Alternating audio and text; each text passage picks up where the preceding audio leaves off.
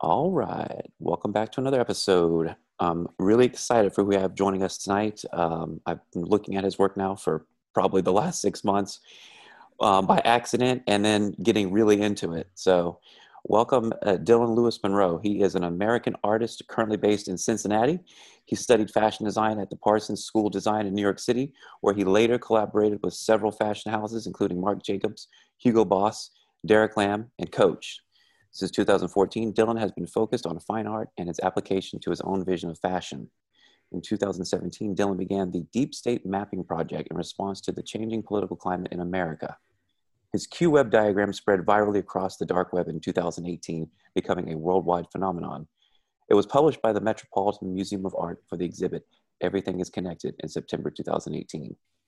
Dylan is currently the administrator of the deepstatemappingproject.com and the Instagram account at dsmp.official. Lately, he has been touring through tr- truth and metaphysical related conventions, speaking and exhibiting the Deep State Mapping Project. Welcome, Dylan. How are you tonight? I'm good. Thanks for having me. Not so many expos since COVID, but right. Would love to get back to that. So I'm just going to start with where we are right now, which is in uh, at the end of the lockdowns. I, how how are the lockdowns in Ohio? How, how has that been for you in Ohio? It's been definitely different. I mean, I was used to going to restaurants and clubs and that's all that's all pretty much over now. I mean, restaurants have come back somewhat, but the you know when the masks became mandatory that's when it got serious because I, I was fine with wearing masks up until the mandate and then all of a sudden it became very icky mm-hmm. and i did, don't like doing that in grocery stores and you know i see everyone around me is wearing a mask so actually what i just the latest thing for deep state mapping project is this mask exemption notice and card set that i was actually just putting up on my website before i jumped on this zoom. And that's my sort of answer to it is to have a series of actually five different cards to exempt you from having a mask for various reasons. And i've actually switched to a face shield but it, yeah, the whole world is different. I mean it's not just ohio but we're all on this new World Economic Forum, you know, plan for the 21st century, which nobody really likes except for, you know, whoever constructed it. I guess like these technocracy people way up high, high like Bill Gates and the the Swissies. But yeah. that's where we're at. So well, I'm not sure you, when we're gonna get pulled out of it. I didn't think it was going to, you know, I, I was hoping in the beginning this was just going to be a, a month or two. And then it turns out to be this whole, I think, psyop and uh, ritual and for, for, for us that are awakened or semi-awakened we're we're hip to the game. I i've always fought the mask. I never the only time i've worn the mask is to go to like publix or something the grocery store where it's absolutely essential. I have to go in and get out and i have to wear it. I, I usually wear it pulled down my nose exposed. Um, we're, we're in florida so luckily we have a governor and we have mayors here that are very uh, lenient. And, and, and recently the governor said you know the you can't mandate on the people the mask anymore here. So we're lucky in Florida. Not so lucky if you're in New York or California. Is is Ohio is Cincinnati a, a red or a blue city? Well, like most places, the major cities in Ohio are blue within the city area, and then the entire rest of the state is red. And our governor is a Republican who doesn't agree with Trump. So it's a very interesting position, but mm. he did issue that mandate and I don't think it's been struck down yet. Well, so I, very few businesses are refusing to comply. Well, that's good. Um, I think the other thing we have in common right now is our our accounts being heavily censored. Uh, I've, I've noticed you've been censored. Uh, a lot of a lot of other accounts that are in this the truther movement or what's been recent, which which has been scary, is the Great Awakening. That's been that that hashtag has been blocked, and then the people that uh, are supporting 5D consciousness and uh, bringing truth to the, the, people and exposing COVID and the deep state and the New World Order. All those accounts have been deplatformed, shut down, blocked, um, minimized. And, uh, and I think you've obviously, I mean, Instagram is basically worthless for both of us right, right now. Well, I, i am hoping that I've saved my Instagram for the most part. Uh, my entire Facebook presence was deleted as of last Saturday, Ooh. which was my main profile. um, two groups for Deep State Mapping Project, uh, my page for Deep State Mapping Project, a page for my YouTube channel, New Templars, and I even had a second profile um, under a different email address that I originally created to send myself gifts in Farmville back in 2010. But I was using it these days to do a little espionage and have you know a backup account should anything happen to my primary one.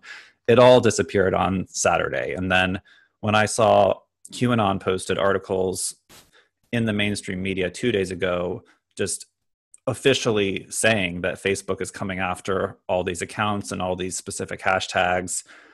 I had a day where I literally spent probably four hours going through my entire Instagram profile from the past three years and deleting everything that was related to QAnon, related to Trump, uh, related to Great Awakening, hashtags. So, pretty much all that's left now on my Instagram profile is aliens, um, crystals, Ashtar channeling. And so it's a very different vibe. If you go to dsmp.official on Instagram now, it's going to be very different from what it was just a few days ago. And I mean, it definitely looks more positive, but right, you know, I'm I'm not one of these 100% love and lighters. You know, I do like to shed light on the darkness and expose what really needs to be exposed and warn people about what they need to be warned about. So I'm not sure where it's going to go in the future on Instagram. Like as I was deleting everything, I was thinking, well, gee, if I'm going to delete everything, what's the point of even having this platform if I'm not going to have any free speech on it? But you know that is where I have the largest number of subs. I'm at 27k on Instagram right now, and you know that's very significant for me, and it's significant for my business. And I was relying heavily on that feature in Instagram. Once you get to 10,000, you can do swipe up to advertise a product in your story and then send people directly to a link. And what's really hurting me right now is that my entire URL, deepstatemappingproject.com, has been censored from being shared on Instagram in any format, whether it's a DM, whether it's a caption, or a swipe up feature. I cannot post the URL to my website anywhere, which I didn't even know that was possible, but I guess it is. So I'm having to sort of think of creative ways to circumvent that yeah, it's been. I did the same thing uh, a few days ago. I went back and I uh, my my hash my entry into really talking about QAnon and conspiracy stuff because I've been a truther for 20 years, but I, I kind of keep I kind of kept that secret, and then coronavirus just blew that open. I'm like, okay, you know what? Here here I am. This is the truth. Let's just let it out. Let's talk about it. And so I went back to about end of February where I started just just bombing the shit out of everybody with these things. And I I either deleted the post if it was flagged or it was fact checked or I took all the I took the caption and I took the uh, hashtags out because the hashtags were killing me. Adrenochrome, mm-hmm. the Great Awakening, um, even the sun was blocked for a while. Hashtag sun. But yeah, uh, I heard about that. That's pretty weird. It's been yeah, it's been a crazy six seven months. So um, for those that don't know, I've been studying you now for a couple months, and especially the past week running up to this interview. And one of the most interesting things I find about your posters are especially the the Q web and uh, I guess sometimes it's the I guess the internet no it's the healing web. I see a lot of these these come up in Instagram posts and it's like oh, oh schizo post incoming, you know because there's so much information on there and it's always like when I'm on acid or something I'm always online and I'm finding people that are putting this kind of information out there. Now at first when I first saw the the COVID poster and the Q map I'm like wow like I didn't see a lot of spirituality in it. First, I'm like, this is like. At first, I'm like, if anybody looks at this, is like all full of fear stuff. It's like gonna scare the shit out of you and take you into a dark space. So I was like, wow, I wonder who this guy is. And as I started to research you, I'm like, wow, this guy's actually one of the most high vibing individuals I've ever researched because you're channeling. Thank stuff. you. you and and and you're a, you're pro uh, Trump, which I think is a good thing. I'm pro Trump, but we can't. We haven't been able to talk about it for years. I think finally we've been able to talk about it in a little bit more open form and not be as afraid of being canceled or um, uh, shamed or and, and what, what's really bothering me is we're all getting deleted or blocked over and over again and people still aren't believing it i'm like well, why would why would they want to delete these things if it was uh, you know if it was just a joke if it was all, all this for a larp so it's been very frustrating even in the face of all these things being brought into the light and everybody's accounts being deleted, that people are just still that asleep. So, um, uh, yeah, again, your work is, I look at it now and I've, I've been looking at the lines and the art, and it's just a beautiful thing. And when you get into your stuff, it's not just about uh, the New World Order and the cult of Baal and the, and the adrenochrome and the dark stuff. It's all about bringing this stuff into the light, exposing it, and showing how showing the history. That's the that was really interesting for me. I've learned a lot from looking at your stuff. You took a lot of these conspiracies that I only grazed the surface of, and by following your arrows and uh, digging just a little bit deeper, and you had some great links, by the way. Everybody needs to go check out uh, deepstatemappingproject.com and go to the links, look at all the posters. He's got a Q key, he's got a COVID map, he's got a healing web, he's got an energy map, he's got a, a cult of you say you say Baal, I say Ball. I don't know which either one, yeah. Yeah, I, I, I, don't, I never knew how to pronounce it, but the Sephiroth. The another thing I found, people need to go read this. By the way, there's something on your link page. It's called the Golden Dawn, and that was one of the most amazing you didn't write that one but that was one of the most amazing things. And i'm so thankful you saved that because i went searching for the original one and it's gone. Oh that doesn't surprise me. But yeah the, the original one was a little bit hard to find and it was in two different sections too. There was a part one and part two that were on different websites. So i thought that that was an important enough document to put on my own website just to have a record of it and make it easy for people to find both parts in one place and yeah, no, it's not by me. Some people do get confused, like why I'm hosting it on my site. It's but just, it just so good. Really yeah, felt like someone that was really tuned in. And really? I listened to one interview of that guy on some radio show, a podcast, and he was just a normal guy that got this sort of moment of divine inspiration where he just saw this whole plan. And it's not necessarily the official plan, but it sounds like a very realistic possibility maybe well, a little bit hopeful, but well, well, I know that you, uh, looking at your maps, you you have more information than I even have, and I like I, I, thought I had a pretty good view of the puzzle. Like you really complete the puzzle for me, and then this Golden Dawn really is like the cherry on top. And what was really interesting for me about the Golden Dawn uh, piece of information that I was reading was. A couple days before I found this information, I was really going back and forth with targeted individuals. People have people always contact me saying they're targeted individuals. I look at them and I go to their profiles and I'm like, well, you're on meth or you're a schizo or, you know what I mean? Like I'm not, not, not to judge too harshly, but you know, I've done drugs of that nature and they tend to have those effects. And mm-hmm. so, and, and in, in questioning that and putting that information out to the universe, I wanted a clear answer. I came across this and he, he this person totally goes into the targeted individuals and how, you know, they're being used. The, the targeted individuals are usually like a higher vibing type of person and they're using targeted individuals as like a network and they're using their abilities against them in a way. I thought that was fascinating. Yeah i haven't exactly felt targeted individual myself. Neither you know, even even going to all these expos like that's when i've been the most paranoid. You know my first couple expos i didn't know if i was going to come back alive especially going into these main downtown convention centers. Like i would go to for aliencon a few times I was also, you know, pretty nervous the first time I went to Conscious Life in LA, just because that's going into the belly of the beast mm. and standing up on a stage and giving a lecture, being putting you're really putting yourself out there. You know, if anyone wants to target you, like there's the opportunity, and really not too much. And I think a lot of this is because of the Trump administration. That the Trump administration is the whole reason why I started this whole project to begin with, the Deep State Mapping Project, because I felt since he had sort of endorsed conspiracies on his campaign trail gone on the Alex Jones show that there was some kind of like a door that had been opened, that there was a sort of a guarantee that you wouldn't be targeted at least by his goons, his goon squad, including the CIA and you know the normal agencies that would target people, you know the agencies that targeted Bill Cooper that led to his death eventually and other conspiracy theorists in the past that have claimed to be targeted.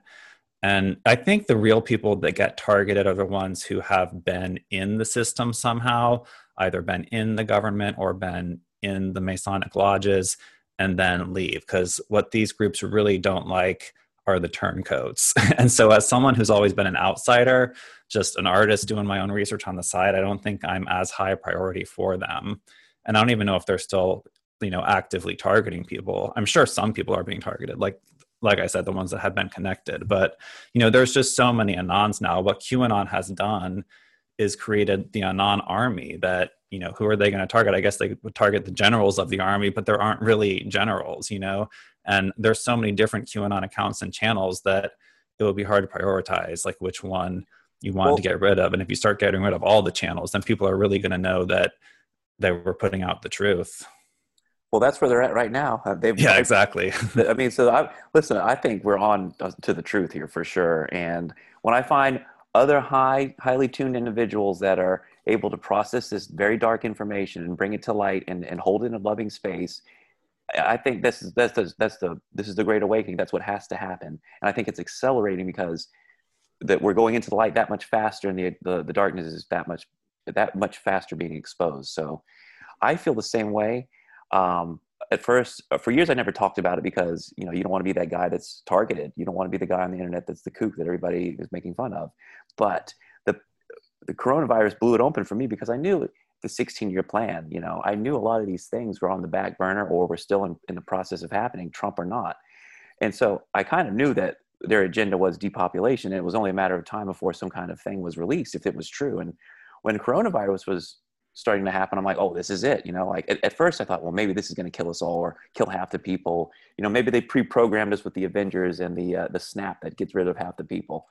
But mm-hmm. uh, it wasn't that way and uh, i started that's when i got into q and i said you know what? Maybe this is all true. We can talk about these things now and not feel so bad about it because everything that we've talked about over the past since 9-11 it's all coming to the surface now and it's amazing. So i guess let's start from the beginning. Why did you decide to in your terms uh, you, you, you, you, call, you call the first map a hyper sigil?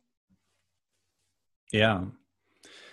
I just was putting out what i knew uh, trying to organize it really for myself and i had started the deep state mapping project several months earlier. I started it the day of the inauguration and really was inspired by that women's march to put out an artwork of ideas for signs that I felt would be better slogans to protest than what they were protesting. Because I thought a lot of what they were protesting was really trivial. And it, I was just inspired by the vision of a real protest in Washington, D.C., protesting all these conspiracies and psyops and black ops for the past 50 years that aren't even in our history books.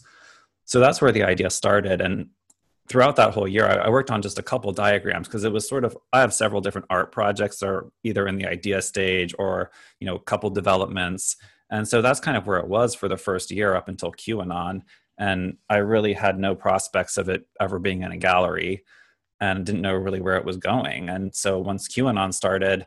I just started another piece like under this umbrella of the idea of doing sort of conspiracy related diagrams that were sort of inspired by declassified documents in the beginning like that was one of the early inspirations. And th- there was a few other types of artworks in the project as well. Like i was thinking about doing portraits of different presidents with different slants on them or whatnot.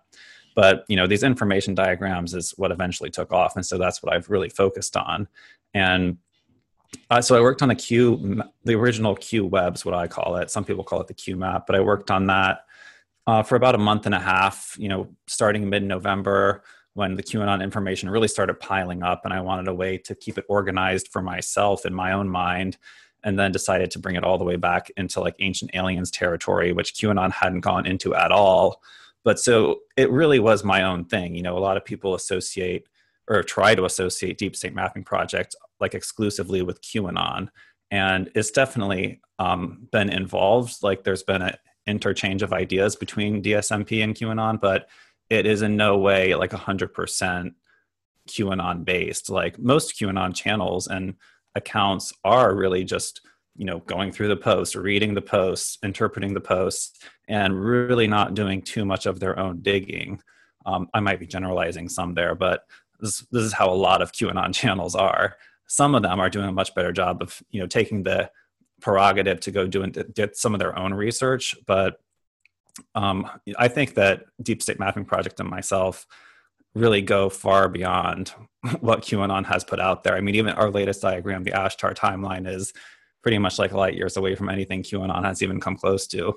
So I'm I'm trying to do my own thing. Um, I definitely support the ideas that Trump has put forward, but at the end of the day, I don't 100% trust him. So I'm I'm the same way. I, am always leaving that door open uh, to the possibility that he's potentially under the control of the bankers. You know what I mean? So there's that theory floating around that we're all my, all. My fear right now is that he really is genuine, but that you know he might not have the ultimate power to get this plan done. You know, we've been waiting for these Durham arrests for so long, and we all thought something was going to come with like AG Barr, the Mueller thing, and it's just like we keep getting disappointed. But it's, it's partially keep... the mainstream media what they choose to put in the spotlight, but you know we really haven't seen the ultimate QAnon vision yet, and I'm still hoping that happens. But I'm wondering well, if, if anyone's even cooperating with Trump.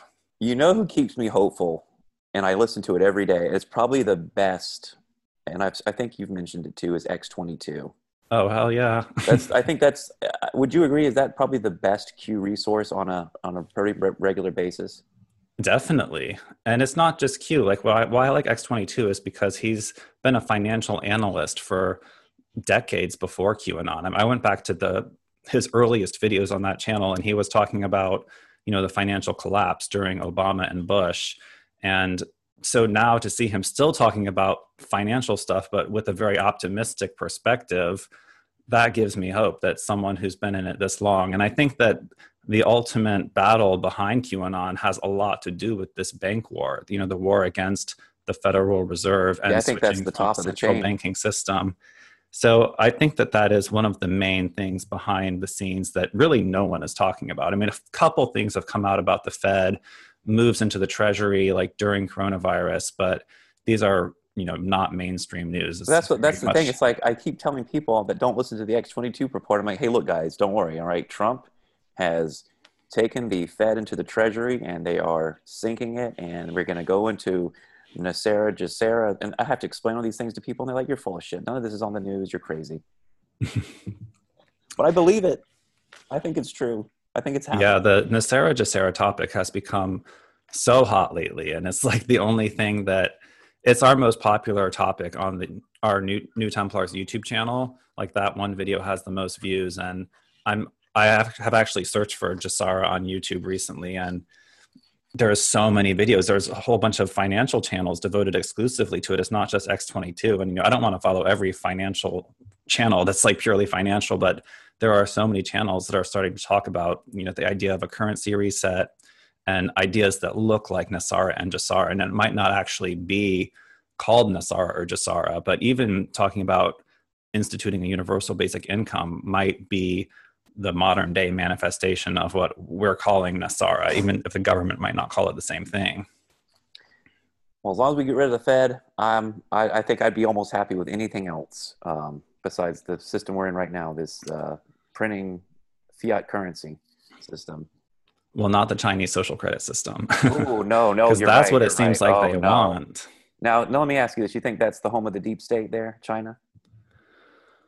Uh, I think it's definitely a deep state model city or model country. Like they've really turned their people into almost like robotic drones for the most part. And the, seeing how the social credit system works, you know, seeing the video camera footage with AI and the boxes around people's faces that you know tell you what they're feeling, like what the emotion on the face is saying, combined with their you know credit score and everything in, in live action. That is really scary, and uh, it definitely seems like that's exactly what they are trying to build in the United States. And you know, one of the things that I've seen happen since coronavirus is this expansion of the surveillance state and seeing all these new video cameras put up on the highways and in random places. And i'm just like what does this have to do with the virus and the lockdown? Because i mean unless it really seems like alex jones was on point calling it prison planet because they're trying to literally turn the entire society into some kind of prison and it's like well what the fuck did we do wrong nothing and I don't no one wants that so i don't know i mean the democrats i guess are just confused in terms of voting for more of that type of totalitarian fascist stuff. I mean, Antifa is completely a contradiction. The fact that they're saying that they're anti fascist when they're on the side of the people who are pushing the most fascist agenda. So we've got some major cognitive dissonance going on, or just some major people being misled. well, major sleepiness. Uh, lots of people sleeping, and lots of people keeping them in their sleep. Um, now, the Q Web was that was that in an art gallery? Uh, it was in the the what do you call it the the book that went with the exhibit for the Met. So the one there are two curators. One wanted it in the exhibit, the other one didn't. And then this was all leading up to September, and then in August, all that news about QAnon came out, and the Met was like, "Whoa, we can't touch this thing with a ten foot pole." And so it's almost a miracle that it even still got in the book's ex- the book of the ex- exhibition, but it was not in the actual exhibition. So it hasn't been in actually any gallery yet. So still waiting for that call to contact me to say, you know, we want the full DSMP gallery exhibition. This is ma- it's a massive red pill. Uh, just the just the one poster, and you've got other ones. So you've got you started with the Q web. Now the difference between the Q key and the Q web is the is the Q web the one that is just black and white, and then the key is the one that's colored. Correct. Okay, because I was looking for the I was trying to find the the Q web one. I'm like, oh no, they're just the same one. And I actually I, I thought I liked the the plain one better, but when you understand the color key, this is a lot more easier to understand. The colored key one is definitely easier for newcomers because you can see how it's laid out a lot easier. But once you understand how it's laid out, it really doesn't matter which one you're looking at. And in terms of aesthetic, it's like whatever you really actually, I think that the monotone one might actually be more aesthetically pleasing in terms of like what's going to look good. I think so on the in wall, terms of yeah. art. Yeah, you Yeah. just get the the solid blue one or the antique beige one. And then on- once you know the layout, it's actually pretty easy to find stuff because whatever you're looking for, you know the time period. So you jump to that sort of elevation on the chart and then you can just find it pretty easily to see either what's around it or the date or the spelling and that's why it's really convenient for people it's really like a, a cheat code to the entire hidden history of humanity For sure. Now, what, the, the big thing that really fascinated with me once I started digging into you was I'm big into the adrenochrome and the human trafficking and trying to understand that. I think with the banking, there's two things they're really trying to protect. They're obviously protecting their fiat currency system and the banking. I also think they're protecting a worldwide web of human trafficking and uh, their little death cult. So the cult of Baal or Baal, as you would say, how did you go from the Q web to that? so the cult of baal is actually an expansion of pretty much the first quarter of the Q web diagram so it's the period from ancient egypt through to the federal reserve and this was the period on the QWeb that I was the least clear about when I made the QWeb. I was very familiar with a lot of the conspiracies from the 20th century, but I was really curious as to how we got to this point. And I knew that the Fed was a really important point. I knew a few things from the past, um, you know, a few things about Egypt, stuff that we've seen on Ancient Aliens, but I had some really major questions. Like, my main question about that whole period was where did the Vatican come from?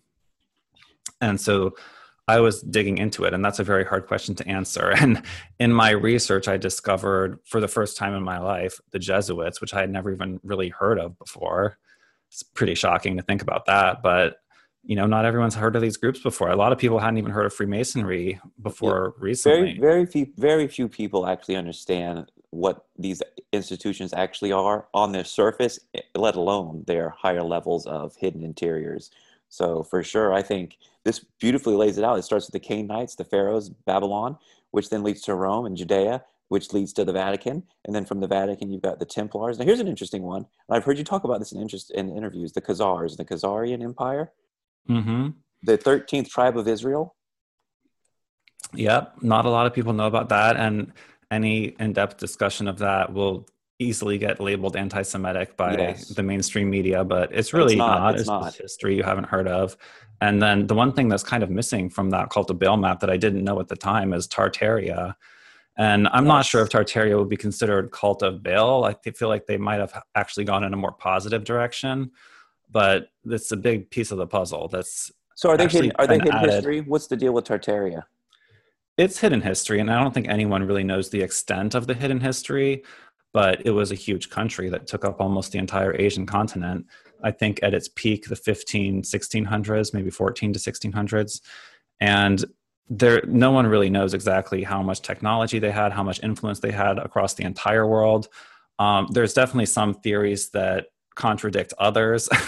there's a Russian uh, historian and mathematician, Anthony Fomenko, who has really in-depth theories on it and a lot of other things in history saying you know all our history is basically like jumbled and mixed up and i've heard of theories ranging from that every state capitol building in the United States is actually from a previous civilization. Now, some people would say that was Tartaria. Uh, some people might say that it's something even older, like something more like Atlantean civilization. So that's a big question. And it's definitely, if you look at these state capitol buildings in every single city across the entire world, not even in America, like in Australia, all over the world, the state capitals are this very specific type of architecture that it's not completely clear how they could have built these things like in the 1850s when they say they built them you know without having engines oil cranes forklifts you know just using horses pulling stones. It's a little bit uh, stretches your imagination. So there is definitely some big questions still in history that i don't have answers to but you know tartaria is a part of the puzzle. And i think it's really interesting that tartaria has come into the consciousness of so many i'll call them conspiracy theorists but you know let's just say truth seekers since the trump administration. And i think that the timing of this is not just coincidental that it has to do with the great awakening and a bigger part of humanity at least seeking to discover our true history now in your research of tartaria did you come across flying carpets at all because I, I, came across that and I'm like, is this real? Is it, am I, Did you I have that? not exactly come across that. No. Okay. I mean, I feel like that would be more like an ancient Persian history, but but who am I to say? well, I, exactly. Um, I was a historian uh, in my undergrad, and uh, what I learned right off the bat was and it's true today and it's just as true as today as it was then. Every fake news all the history i was reading was just a bunch of fake news. It was written by the winners or it was yellow journalism and it was just like they have today fake news. And it was easily more controlled then than now because you know you didn't have the internet. So uh, history is fake news. Yeah we'd really have to get into the vatican archives to really know exactly at least not even you wouldn't even know exactly what happened because when i was researching the khazars there's pretty much two accounts of them and they're both by their enemies. There was accounts from like georgians who's a country nearby and i think accounts from another country off to the uh, the west. And so you know these are both their enemies. They're both giving them like you know portraying them as very dark evil people. And so probably both those depictions are a little bit biased and you know there might have been good and bad khazars but it's it's a piece of the puzzle yeah. Now on the cult of Baal map, we're going from the Templars and the Khazars to Switzerland. Now this is where this blew my head open. I started to research on your cult of Baal page. There, you've got links and articles where you did all the research and all this. One of one of the this one blew my mind. Ten reasons why Switzerland is the home of the CIA. I, I, I, couldn't believe this. You know, we, we think Langley, Virginia is, but no, Langley, according to this article, is just like a, a satellite uh, uh, it's like they're America takes the blame for everything that is happening in Switzerland. I couldn't believe that. I'm like, and it makes so much sense, right? Since Switzerland's been peaceful for 500 years, you've got the armies of Hitler and Napoleon, all these great battles going on. Nobody touches them. It makes total sense that they're running the whole operation, Central Intelligence Agency. It's right in the middle of Europe. I couldn't believe that. It does definitely seem like that to me. And that article you mentioned, I'm really glad that link still works because some of those links on the Cult of Baal bibliography page have definitely been disabled. I think one of my really good links about the Jesuits is already disabled, but I'm glad that that one still works. The 10 reasons why Switzerland's the home of the CIA. And then the YouTube video called The Pharaoh Show, made by Sean Ross, who has a few different channels Gayuri, Chatsafrats, and the Central Intelligence Agency is the name of his actual channel, is another one. Uh, he has a few really good documentaries he's made about Switzerland, and he is like ground crew there, walking all over Europe as a sort of like a hitchhiker, vagabond type character. Somehow also doing YouTube videos, but it's a little bit strange. But appreciate his work. And uh, the Pharaoh Show, that YouTube video will really give you the full spiel on why Switzerland is so important, their history, who they really are, how they're connected to the pharaohs of Egypt, surprisingly, and obviously the Templars as well. And the other really good one that he's done is called Octagon Empire of Darkness, I believe. Both the between those two documentaries, you will understand very quickly the importance of Switzerland in all of this. And that's a topic that will get your YouTube feed cut, like no one wants that to become a topic on the table and to, I, I knew before i always knew that Geneva was very important in the bigger scheme of things. That these international organizations, such as the UN, the WHO, the IMF, that these were central and how the world was being manipulated, and you know why America was almost no longer even really a sovereign country at that stage in the game. And when I when I watched those videos about Switzerland, I really understood a lot deeper why you know it's not just these um, agencies and organizations decided to be located in Geneva randomly. No, it's like this whole country has been central in orchestrating what seems like almost every war for several hundred years. Right. Well, as like I said, as a historian who didn't have certain pieces of the puzzle, knowing what had gone on in Europe for, I mean, because I studied medieval and up to the Age of Enlightenment, even Revolutionary War history, and I'm like, wait a minute, this this is like the piece of the puzzle I never I could never understand. It's like 10 reasons here. Switzerland is located in Central Europe. Switzerland is the only neutral nation on Earth. Switzerland is the only sovereign nation on Earth. Switzerland is home to the Onyx interception system. Now, what's that? Do you know what that is? Um, not offhand. Okay. Switzerland is home of the Holy See, i.e., the Holy CIA. Switzerland, I've heard you talk about this one, so maybe you can give me some insight here. Switzerland is home to the Bank for International Settlements, the BIS. That's definitely true. Yeah, the in Basel, Switzerland, the central bank of central banks. Hmm. okay, so that's what that is. That's the central bank of central banks. Okay.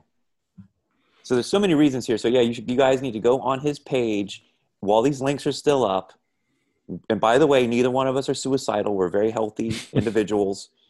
I feel like we can talk about this because when I saw the Q stuff, I said, "Well, Hillary's going down, so I can talk about this now. They're not gonna, they're not gonna do the wet works on me, so I can talk about it." That's why I feel confident now, being so vocal about it.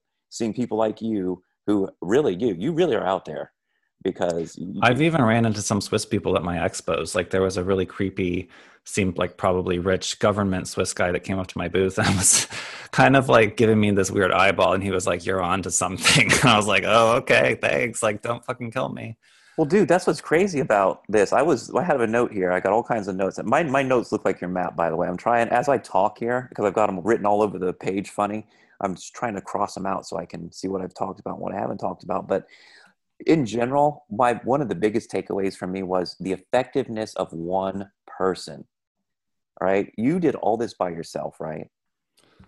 Pretty much. Uh, pretty much. I've had a little bit of help here and there where, where I've put out a question or consulted someone specifically, but you know, no one really, really gave me the impetus like make this map next, other than you know my own guidance and downloads, spiritual guidance from my higher self and spirit guides. Right. So that's that's the next area I want to kind of go into, which is another i think and this has been a topic for me knowing that the great awakening is happening and nothing can stop it that there's this parallel between this 5g versus this 5d and i've heard you talk about this too where it's like the lower entities the lower vibration the, the, the alternate timeline is trying to install this grid of 5g and, and coronavirus and at this and, and at the parallel same time we are ascending into 5d and i've heard you talk about that a little bit so i know you're also a big um, opponent of 5G. I'm not obviously a, a proponent of it. I'm kind of in the middle because I've read so many things that like maybe Trump is putting covfefe in the uh, 5G. Have you heard that? That they they're putting up the 5G in the USA, but it's the good 5G. I definitely heard that, but there was really never any evidence for it. Uh, you know, the 5G thing has kind of scared me for a long time because when I lived in New York, I had an experience where I was on a ninth floor and after living there for about two years, I realized that on top of the eighth floor of the adjacent building, there was a whole installation of 4G cell phone towers that were literally probably like 10 meters from my bed. Mm. And, you know, I was having some health issues at the time, like definitely some allergy symptoms, like really bad eczema. And that really freaked me out. And so from that point on, I was, I knew what a cell phone tower looked like because I didn't even know before that. And so from that point on, I was very conscious of my proximity to them. You know, when I picked my next apartment in New York, I, I, made sure that there wasn't one like right outside the window. But then I started becoming more aware that, well, gee, every single person in this building has a Wi Fi router.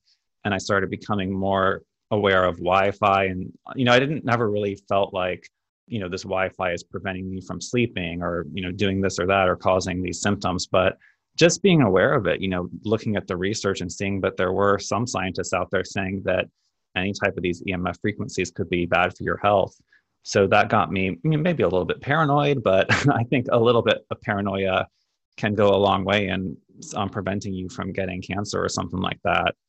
So I was just really aware of it, and you know, hearing about 5G, hearing it's going to be what 10 or 60 times more powerful than 4G, um, I feel like that should be enough to scare anyone who is you know at all concerned about getting cancer or you know living a long healthy life especially considering what your proximity to these transmitters might be.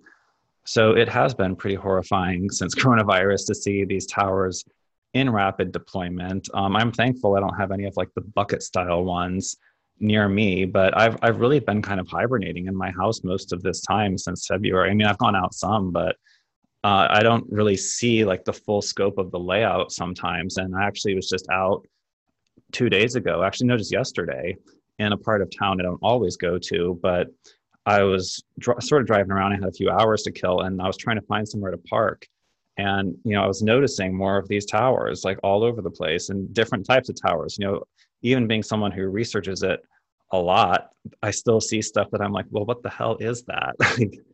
because they're not they don't all look the same there's all different types of stuff that you see and you're just like what the hell is that like is it safe for me to be here and you know we've started seeing them at every four way intersection there's these little like plates pointed at you when you're the first one at the stoplight and you're like oh hi like what are you doing to me so i was trying to kill two hours yesterday just driving around and parked at a few different places. And like i would park in these places and just start feeling almost like kind of dizzy. And you know it might have been because i didn't get much sleep but a part of me was like am i is this whole area like wired up 5g out? And i'm like really feeling like weird because of it. And i don't know. I mean i ended up going to best buy and killing a few hours there but it's it's freaky. And we we really would like to know like is this 5g really going to be unhealthy healthy neutral? Is it depend on the tower? I mean something i've thought about a lot is literally it could depend on a tower and even one tower could be healthy one day if, if they have it on a certain frequency or a certain volume and then the next day you know they decide to turn it up really high and everyone in the area starts getting covid you know like who knows and you know whatever happened in new york during covid when supposedly all those people were dying um, that could have been biological that could have been 5g towers getting cranked up all of a sudden. And but, well, that's a really good parallel for talking about your COVID map because, in looking at it, it's basically reaffirmed what I thought was going on, which was the seat of the deep state, China, the Wuhan Institute of Virology, and you've got the WHO, the FDA, the CDC. These are all deep state organizations, and you've got Gates tied into it too. And what you have here is a COVID 5G novel bio AI weapon. So the theory is, as they would roll this out, this is my theory, and this is what I was trying to understand. That every time they would roll out 5G, you would have uh, outbreaks of coronavirus. So it wasn't really a virus; it was 5G causing people to get sick. Would, would you agree with that? I think that's a possibility, and I, I think it's also a possibility that there is actual a, a virus in play, like a bioweapon in play. But just the fact that some of the most uh, sophisticated reports that I've heard about coronavirus and what it does to the body in terms of causing like blood clotting and coagulation and oxygen depletion and the sim- or the symptoms of when you have to go to the hospital sometimes our people are literally turning blue and it's like that level of oxygen depletion almost like they have altitude sickness that that actually sounds a lot like what people were warning 5G would do that 5G has the same sort of effects of blood clumping um, low oxygen oxygen disruption and so I'm not saying that it's the exact same cause for both, but it's very coincidental that it's like this exact same spectrum of symptoms. And it could be a little bit of both. You know, maybe it is two completely different things that have the exact same spectrum of symptoms. That's definitely possible. But just that fact alone should raise our red flags and raise our concern. And the fact that the media has just been completely dismissive like hasn't discussed 5G at all since the rollout of it. And you know, when I was researching that five, COVID 5G map, I was looking up 5G like a million times, obviously. And the main thing I was finding was a ton of articles from a previous year, the last year, 2008 or 2019, of all these different cities and districts protesting of the rollout of 5G in their area. And you know, all of these articles were sort of like inconclusive in the end, and then it sort of just drops off, and everyone stopped talking about it. And then we have the COVID thing that completely takes over the news. So I had a little bit of burst of articles about how the London or the England people were like burning down their towers, their 5G towers for a little while. And that's kind of died out too. So it's just very concerning and interesting. And I hope one day we'll really know what happened with COVID. And, it's it's hard 5G. to it's really hard because you you look at your poster here and it's just so many things. And uh, one of the most interesting ones is you got a, a direct line down that says it's a smoke screen for the 5G rollout. That's the COVID 5G. It's a it's a smoke screen, and I thought I thought that too. I think the coronavirus is about the deep state making a play at the election, meaning they're not going to be able to do anything else outside of a war and they're not going to do that and uh, or they can't do that because the patriots are in control. And so this is all they can do. They can release something from china which trump stopped to a degree by shutting the borders down. So they they they, ha- they, they didn't get their narrative to go the way they wanted meaning they didn't infect enough people but they've still controlled the media and they have blackmail politicians and politicians that are in on it that are going to play the game. And because of that you have what we have now the past seven months which is just insanity. Half the states are like like Florida is like we're not having it. We don't believe it. We we want to get back to business. And then you got deeply left states like California, which are completely shut down. And then another interesting thing, you uh, it was it was on one of your memes, and I think you deleted this meme, but it was an interesting concept. Probably. I, it was an interesting concept that I, that I think is going on that nobody's reporting on, which is an exotic weapon war between the U.S. and China. That's what I was about to mention. Yeah that you know it's weird covid started almost the same day as we signed that trade deal with china the, the, new trump trade deal with china part one covid started. And there's been so much you know first people were saying that covid was a bioweapon from china against the us and then we saw the us or we saw all these flooding in china the whole city of wuhan flooded. And to me that that rang as that the us is using weather warfare on china and then we see these hurricanes in the us and all these fires in california. And you know that rings as maybe china's doing weather warfare on us. And you know with the whole connection between covid and 5g that alone could be a combination of i guess you would call it like cyber warfare or electronic warfare being used as emf warfare. So if we have these 5g towers if we've programmed them to be you know not harmful for the usa we need to make sure that Chinese people couldn't hack in, Chinese hackers couldn't hack in and use that 5G tower as a weapon.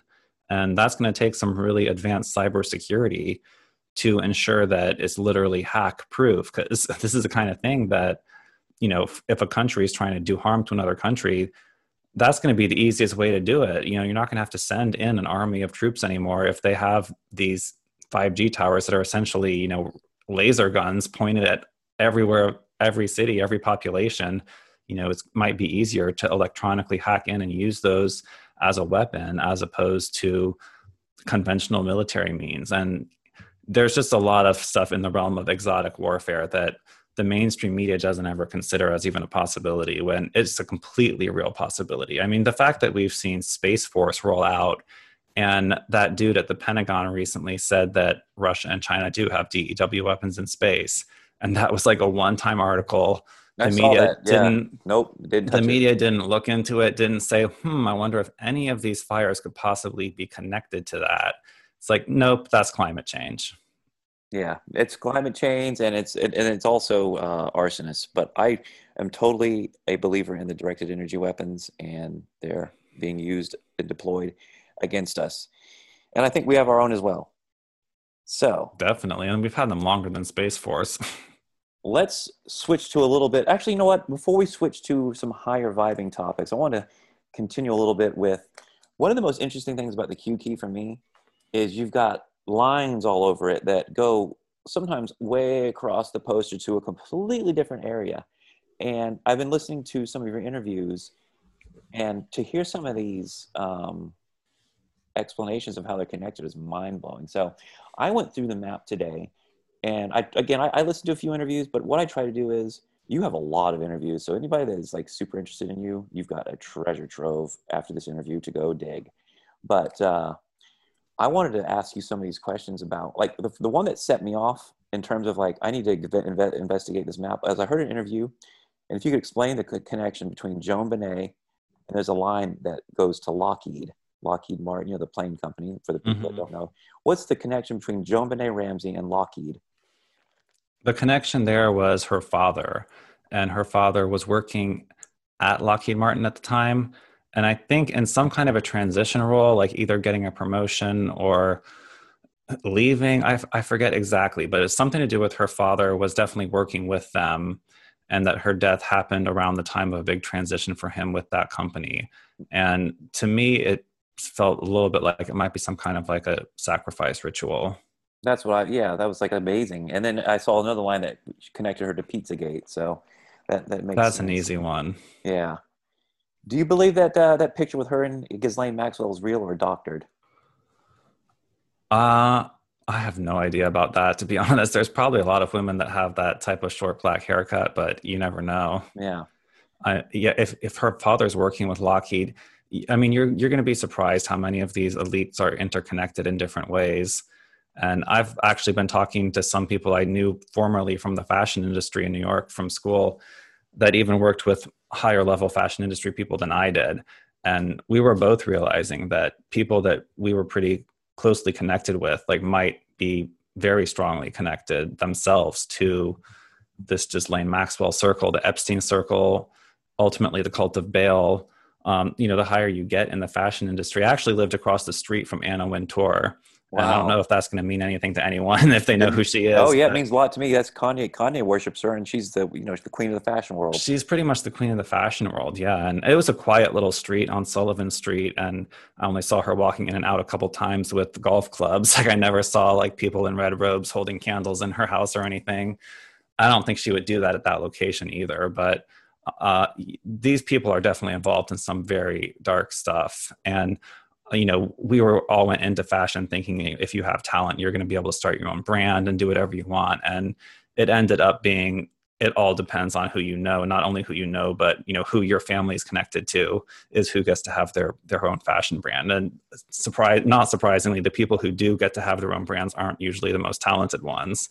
And so that's, why I, you have these egomaniacs at the top of every company. that, that's what I've learned with Hollywood looking at it. I'm like, you know, there's tons of talented people that get passed up in Hollywood. And I think the reason is they weren't born into it or they weren't willing to make the sacrifice needed to get to that level of success. And then you've got the ones that are there, like The Rock, who are marginally talented and they're in every movie and they're, you know, the front page and he's doing the, he's doing the, the Biden endorsement in the Blueberry uh, outfit the other day. So, Mm-hmm. You know, he's made the sacrifice. So I don't want to spend too much time on that. I want to keep looking at these arrows here. So another interesting one for me was what's the connection between Prometheus and John D. Rockefeller? Well, the big connection there is that there's a huge Prometheus sculpture in the Rockefeller Center in New York. Ah. So there's obviously some level of worship going on. I mean, Got these that. people claim to be Christians. I'm I'm pretty sure, and you know they feel they you know continue the tradition of Greek sculptures, including the mythology. So that's just showing that they have um, spirituality that is occulted,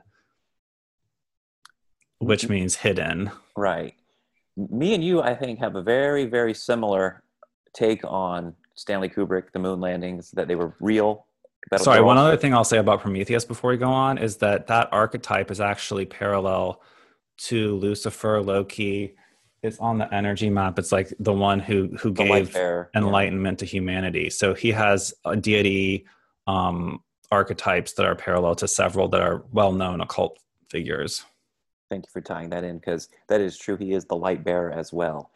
Um, so the next one was Stanley Kubrick, and before I got into the connection on the map here, I, I do I did listen to an interview where you talked about your moon theories, and I think they're very similar to mine. Which we we went and we couldn't show what really happened, which is why we had the filmed footage. So it was faked, but it was real at the same time. Uh, I do think you're a, a, believer in the secret space program, right? And the the USAPs and all that. Oh yes. Yeah. So you think that there's a, a public space program and a private space program? Yes, I would say so. cool. So my next question is because I'm, I'm, a big Stanley Kubrick fan. This caught my eye. You've got Dream Stele. I didn't even know what that was. I had to look that up. And then it's connected to the monolith in 2001. So what, why don't you tell me what the Dream Stele is, in your opinion? So the dream Stele ties into some of the theories of how ancient Egypt is connected to Freemasonry and this really important pharaoh Akhenaten, who founded the religion Atonism, which is pretty much the original model for monotheism. I think it was the first real monotheistic religion that's been documented in the civilization of humanity. And the dream stele was, I believe, erected by his grandfather, possibly great grandfather, that was almost like the original idea for the religion that he created a few generations later. It's the the, the pharaoh Tutmosis for I'm gonna say I'm pulling up a lot of memory here. You know, I don't I'm not I'm impressed. but yeah, Tutmosis um, supposedly had been driving out the Hyksos and he had this fell asleep near noon on the Sphinx and had a dream basically where like the a monotheistic god contacted contacted him or he saw all the Egyptian gods like merge into one. And so he created this stele, which is basically, uh, I guess for Westerners, I would describe it as like a tombstone, but more as like to document a historical event. You know, a lot of these steles were made in, in memory of victories in battle. And this one was kind of more of like a spiritual stele. And they put this stele right between the feet of the Sphinx. And so to have this um, you know, it's almost like a tablet of God, really. It's like I would compare it to those tablets that Moses brought down from Mount Sinai, that it's a, a tablet that's like a vision of God. And I was always really drawn to the Sphinx. Like for some reason, I found the Sphinx to be like one of the most mysterious things in the world. And I had heard some, you know, whispers on ancient aliens that it's really tens of thousands of years older than people say it is. It's a lion's head, not a not a pharaoh's head. Yeah, that it was originally a different head on it. The constellation Leo. So yeah, I've always just found the Sphinx really intriguing. So to find out, I didn't even know that that stele was there in between his legs. I didn't know it either until I, I saw that. I said, "What the hell is a dream?" Yeah, it's really interesting. It and looks so, it looks like the monolith on 2001, except it's not black.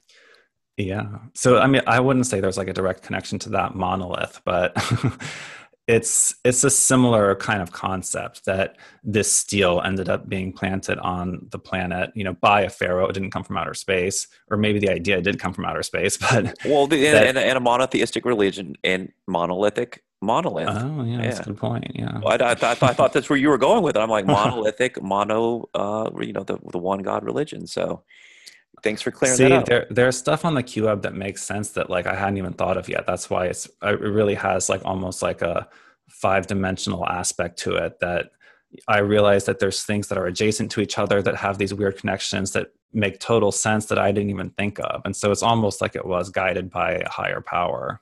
It really, it really is. Well, that's, you know, one thing I've understood on psychedelics is there's hidden layers, there's illuminated layers, there's all kinds of dimensionality of things that you can't sometimes consciously understand but it's perfect and god's made it that way and it's just for you to unravel. And I, as the more i look at this th- that's proven true. So i couldn't believe that. I'm like wow that looks like the monolith. I, did, I didn't even know it i did not know that thing even existed between the uh, the legs or, the, or the feet of the the Sphinx. So that was a new one for me. Yeah, it's interesting. And it's you know, if you if you read the translation of what's actually on it, well, half of it's missing because it's been you know sandblasted off over the years. But it really takes a astute anal- analyst to really explain what this deal is actually saying. But it is pretty much the foundation of the Atonist religion, Atonism. So, switching gears here, I'm going to still I'm still on the topic of these arrows. The next one I found fascinating was the Khazars, the 13th tribe, and then he's got a long arrow to the Rothschild Bank. Are they the Khazars? That's what everyone says. everyone says that the Rothschilds are the Khazars, that, you know, there's the Ak- Ashkenazi Jews and the Khazarian Jews, and the Ashkenazis were like the original Hebrews, and the Khazars were the ones who converted, who are this more like warlike, um, Mongolian, like Attila the Hun derived peoples, and that all these banking Jews came from that sort of bloodline. Right. That explains it. So thanks for clearing that up. Not and I mean, that's, this is history where I'm not 100% on it. Um, but That's what they say. And, you know, the book to read about that is literally called The 13th Tribe. Yes. I think Arthur someone, but you can look that up. People will say it's completely anti Semitic, but it's just like you're not allowed to say anything about these people. So, well, exactly. And I'm not, I think when you talk about something, if you can come from a space of truth and love, which we are, we're not about, I, I tell people like this look, not all Jews are Zionists and not all Zionists are Jews okay let's just you know so you don't not every jew is some banker or you know some some person that is uh, out to get you they're just regular people. Um, and there's all kinds of non-jews that are zionists that are drinking babies' blood. So yeah i mean the whole bush administration was seemed pretty zionist with their war in the middle east. And my whole thing you know there's a lot of conspiracy theorists like kind of fall on the recourse of like the Jews are running the world. But you know, if you look at the Q web, what I've really the conclusion I've come to is that the reason why the Vatican is top and center is because it really is top and center in the importance and hierarchy of who is controlling all of this. And for me, it is a toss up between the Vatican and the Swiss. And then there is a question of these Asian factions, the dragon families in China. I'm not sure if the Vatican would be higher or lower than them in terms of hierarchy. I, I mean, I'm sure. I'm sure if you it. asked each of them, if you asked the dragon families, they'd say that they're higher, and if you asked the Vatican, they'd say that they're higher. I, I think but, you nailed it. I think the Vatican is the oldest living control control structure left on the planet. I think so too. and and then Switzerland is an offshoot of that you know, meaning that they're they are Rome's bitch in a way, even though they are the Central Intelligence Agency. Now, another thing that people don't know about, and I don't even know about it, are the black popes and that that whole situation.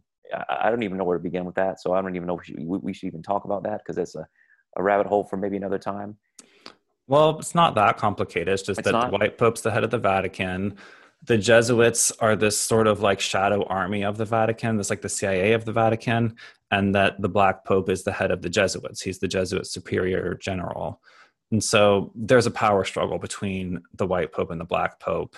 And different times in history that you know one has taken over the other in terms of power and i'm not sure you know i guess now we do have a jesuit pope so the black pope and the white pope have been combined into one role theoretically. I mean the, the white pope is not actually there is a different black pope at the moment that's the leader of the jesuits. So it's very hard to say. The roles are constantly shifting and you know. So do you think the black pope and the white pope goes into that whole thing of like uh you know like freemasonry and the, the checkerboard and the and the, the pillars and all that stuff? Do you think that that's part of that uh, the, the duality i hadn't thought of it like that but maybe so there's just, there's a lot of symbolism in Freemasonry, and I go through phases where like I have this moment of clarity. I'm like, oh, I understand the two pillars like perfectly, and then I kind of forget. So I mean, I could explain it more, but I, I'm not.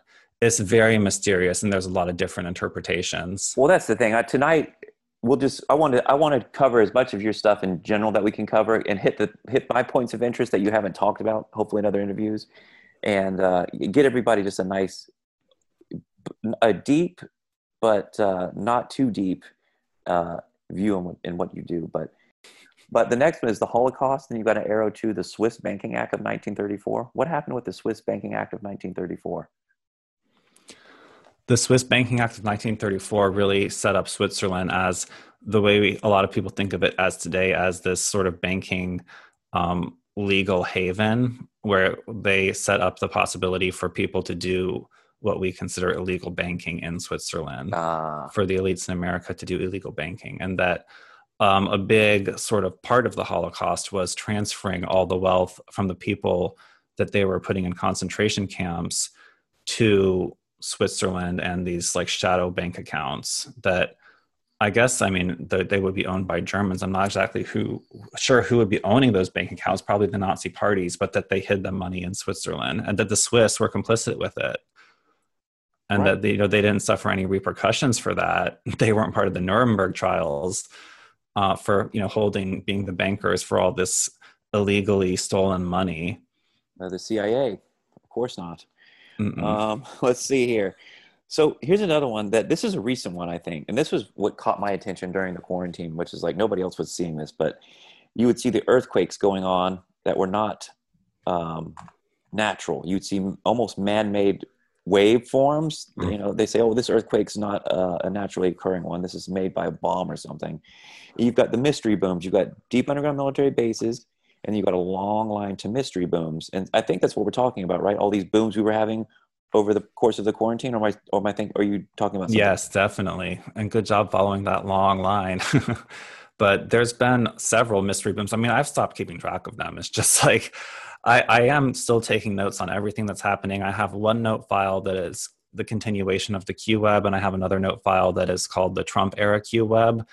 And I document everything. I'm definitely going to do a Trump term one Q web that is, you know, sort of uh, very similar to the Q Web, but events that I would consider, you know, of maximum importance to understand this hidden timeline of what has continued since the, the first Q Web ended. And the mystery and boobs is a part of that. And so this is one of the things that like I would be documenting for the for that next Q web, but it's just gotten to be too many of them. And I mean, most recently I remember I think there was ones like near London and ones in like New Jersey, which that's you know not on a fault line for sure. Um, you know, well, there was, was, the thing. You, you you'd line them up with places that were on maps, and you'd be like, "There's a deep underground military base here," or there was one actually that was close to Area 51 during the. Yeah, the ones in China Lake in Nevada, which is a big naval base. Apparently, that whole China Lake naval base was pretty much destroyed. It's crazy, and no, there was no mainstream media reportage on any of these. No, we talked about that on New Templars. I remember because some of the other New Templars live very close by, and they're like, "Well, what happened? Like, were there casualties?" They even talked to people who worked there, and I'm pretty sure there were some casualties, and it just wasn't really reported. Yeah, I had people on Instagram sending me videos of smoke coming out of the ground, and I had people that were saying that they were knowing people in the military that were giving them in, just small bits of intel saying that these things were actually happening so I, you know, the hard part is the mainstream media is not going to report on it. And so you, you want to tell somebody who's asleep and they're like, no, if the mainstream media doesn't report it, it's not true. And those people, it's hard to get through. But uh, I mean, at a certain amount of time, it's like, how many coincidences do you need? I mean, before it becomes obvious and you have to wake up to it. But I could not believe how many booms were happening over the quarantine. I mean, it was unbelievable. Yeah, that was 7 419. I just looked up my Trump era Q web notes. 7419 was that China Lake earthquake, and then followed shortly thereafter by a huge flooding in DC. It's just when you, when, I can't wait to do this Trump era, term one era Q web because it's just like my notes. I'm even missing a lot on my notes, but even just what I have, it paints this picture of like clearly a shadow war going on with exotic weapons. For sure, I totally, totally agree. Do you think our do you think we've got uh, alien friends in the skies helping us out or on the ground here with us? Oh yes, yes, I do believe that. I have to believe that to to, to maintain hope. okay, hold that thought. We're going to go into the higher consciousness channeling stuff in just a minute. I'm still working on these lines here. I got some good lines left. So my next one is I found this is I'm I'm a, I've, I've always been obsessed with uh, 9/11, like every good conspiracy theorist. That What's the Saudi the Saudi purge and then the 9/11 tower sacrifice? They're they're connected by a line. Uh, the Saudi purge is what started happening in the beginning of QAnon. I'm trying to see that line. I'm not exactly seeing it, but oh, this well, the Saudi. Oh, I see. That's a long line. That's another one of the long lines. That's the thing. I I, I was looking for the. I was let me, let me see what these long lines because that yeah. means that they're far. There, there's a long. There's a long connection in time or in subject matter. Yeah. Well, the, there's definitely that Saudi element in 9/11. I mean, anyone who's researched 9/11 or read a book knows about um, the 28 missing pages that were ex- excised from the 9/11 Commission report, which apparently, I mean, I haven't read the 28 missing pages because I think no one has, but it's pretty much known that it was drawing very strong connections between Saudi Arabia and 9/11, and I think Osama bin Laden was Saudi correct? right, but you know what? Here's the thing: do you do you do you do you think uh, Zionists did 9/11, or do you think uh, a bunch of Arab terrorists did it? I think they all kind of collaborated. Like I would call it the cult of Baal. That they're in the cult of Baal, there are oh, Christian, I, I, get, I get Muslim, yeah. and Jewish factions, and that they all sort of collaborated. And I do believe that Mossad was very directly involved, possibly with the demolition, but that uh, well, I don't, you know, there's all different theories that if if there were hijackers or not, if there were hologram planes, not all the theories line up with each other. So I'm not going to say I believe one or the other, but uh, there was definitely some planning by Osama bin Laden and um, these uh, Al Qaeda factions in terms of 9 11. Now, m- maybe it was all just planned on paper and people trained, and then The- the- the- oh, they were brought off to the desert and shot in the head, and they used Right. holograms and brought down the tower with explosives. But I'm not going to say I know which part, like which percentage of the plan was actually executed by Al Qaeda factions versus Mossad. Right. Very wise to be that way. I agree. Um, next one is, and I, I'm a big believer that we went to Iraq for ancient alien technology. You've got the ziggurat of Ur, stargates connected to the Iraq invasion. What is the Mhm. ziggurat of Ur Stargate? Well, the ziggurat of Ur is an ancient structure in Iraq. It's a, a ziggurat in Iraq, which is kind of like a pyramid, but it's more like a, a temple than a pyramid. And there's photos of all these U.S. troops walking into it, and you know nobody really knows what they did in there. And I guess it's really pretty much a rumor that they accessed a Stargate and pretty much fulfilled the entire narrative of the movie Stargate 1994 while they were in there. But there's a lot of speculation, and just to mention that mega ritual right below it, you know, the mo- I've actually been thinking about this even more lately. The fact that 9/11 with those two towers, and even if you look at the whole layout of the World Trade Center complex, like from an aerial view, that it's basically set up like a huge Masonic temple.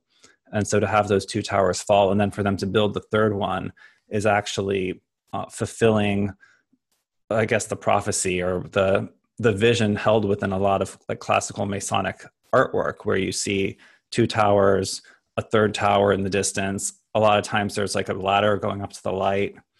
And there's just so many Masonic connections in it that I'm sure you can find um, YouTube videos explaining how 9/11 was a Masonic mega ritual. But just just to see how many Masonic ties there were in 9/11 is pretty staggering. The fact that we all watched that happen and didn't even think about Masons until many years later.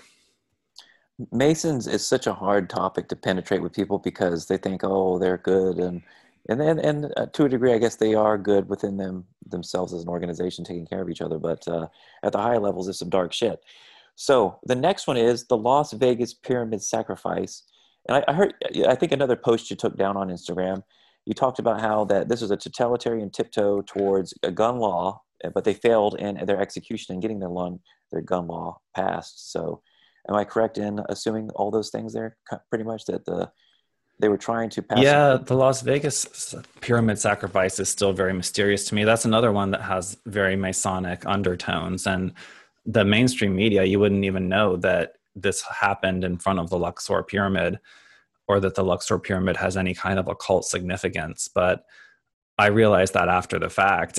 Uh, I watched a really interesting video by Bill Cooper, the author of Behold a Pale Horse, who I still consider to be almost like the forefather of modern conspiracy thought. And he went to the Luxor right after it was built and was really expertly explaining all of the occult and Egyptian symbolism in that hotel. And that is the same belief system held by the Illuminati and the people who built it. And that just really pulled it all together for me. And I actually went to Las Vegas in January 2018 just because I felt drawn to sort of explore, try to figure out what happened, try to just like read the energy of the whole site. I mean, once I also had researched and heard that there were tunnels connecting the Luxor Pyramid to Area 51, that just piqued my interest even more. Whoa, whoa. And so I went there partially to find the entrance to the tunnel, but obviously, you know, didn't get too far with that. Um, but yeah, it's just there's a lot. And the McCarran Airport, right across the street from the site of the massacre, on the other side of, from the Luxor, has an airline service called Janet Airlines that does nothing but direct flights between Las Vegas and Area 51 for government employees. So all those things where I was just like, hmm, I really got to go here and explore and i didn't really discover anything other than you know hearing some firsthand accounts uh, from truthers there that there really was shootings happening all over the city that night. I, I heard someone specifically who knew people who were involved in the shooting at the bellagio that night. And it was just clearly a much bigger operation than one person. I mean i think it was probably like hundreds of people involved in whatever happened. And the cover up is pretty impressive that they were able to cover up such a huge event, you know, sh- a ton of shootings across a whole city that they pinned on one person. And dumb America believed it. mm-hmm. Yeah. Well, it, yeah, in a way, it's not dumb America's fault. They have been put to sleep, they've been lulled so deeply to sleep by the media that it's almost impossible to break free unless you, by the grace of God, take acid or have a a, a, a situation that uh, you have an awakening and you can see the truth somehow or or somebody really brings it to you like put your poster in front of their face and say hey man look at this. How many coincidences until it's uh you know come on wake up. Mm-hmm.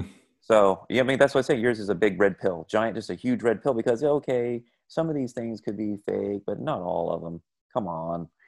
No and what i've seen floating around instagram most recently is a diagram made by some girl where it's a inverse triangle oh, diagram. I, I hate that one. I've seen it. Which conspiracies are more based in fact, and then which are completely just anti-Semitic and detached from reality. Yes. And the way she's arranged them just like makes absolutely no sense. And I, w- I did comment, but I try not to get agitated by things like that because there's so many people that do disagree and you know bring out anti-logic to try to prove their point. But I well, mean, I, I, I, I think the logic before, was based on ma- you know, mainstream media logic, you know, meaning that this is a person that's only going to trust the official sources and it's going to be based on that. Well, she had New World Order as something that was furthest detached from reality when the New World Order, that term comes directly from George Bush's mouth in a State of a Union address. So, how is that detached from reality? Well, they don't dig as deep as we do, my friend. No, no. okay, so we're going to get out of the arrows, but there's one more little thing on the map here that caught my attention. I just want to ask why. It's Steve Jobs' Apple 666. That was the price of the very first Apple computer. Oh, well, I didn't, I didn't know that. That's funny. Yeah. And I don't know. Steve Jobs is a little bit of a mystery character to me because I do feel like Apple was almost like a more benevolent form of the early stages of AI, and that Bill Gates was always more like the darker form of it. I, I, I totally agree. And let me tell you something interesting thing if you I, I, forget with the snowden stuff and the and the, the the the phone and the telecom companies signing on to the government programs for spying they did not sign on apple did not sign on until steve jobs died. Yeah see that makes a lot of sense to me.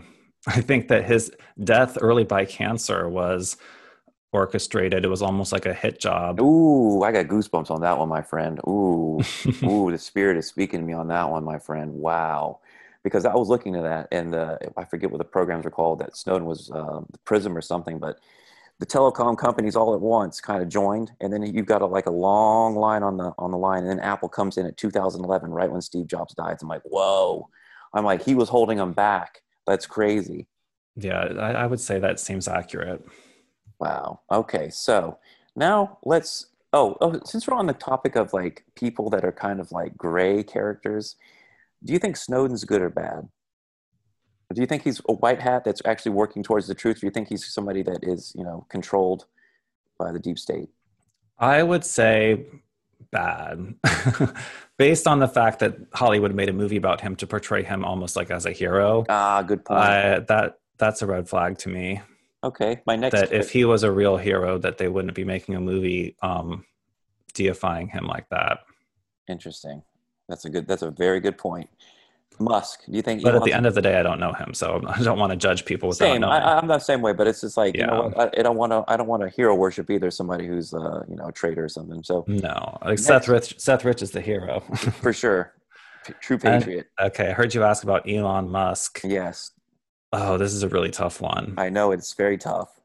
I, for me, at the end of the day, I think he's just a, a sort of like a front person, like a, a pretty face to put on this company that's doing different things. And i don't really think he would be like in control. He's more of like a figurehead. Like zuckerberg and facebook. Exactly. Yeah exactly. Okay. like zuckerberg and facebook so the, so the thing with i was going into with musk and i don't know where i was getting this from but that the government is trying to privatize space now so they can get around the regulations of the government and so by installing SpaceX more at NASA than actually NASA stuff, that they can get around a lot of regulatory things and government uh, looking into certain things. That was something I saw some the other day. That sounds like a very intelligent assessment.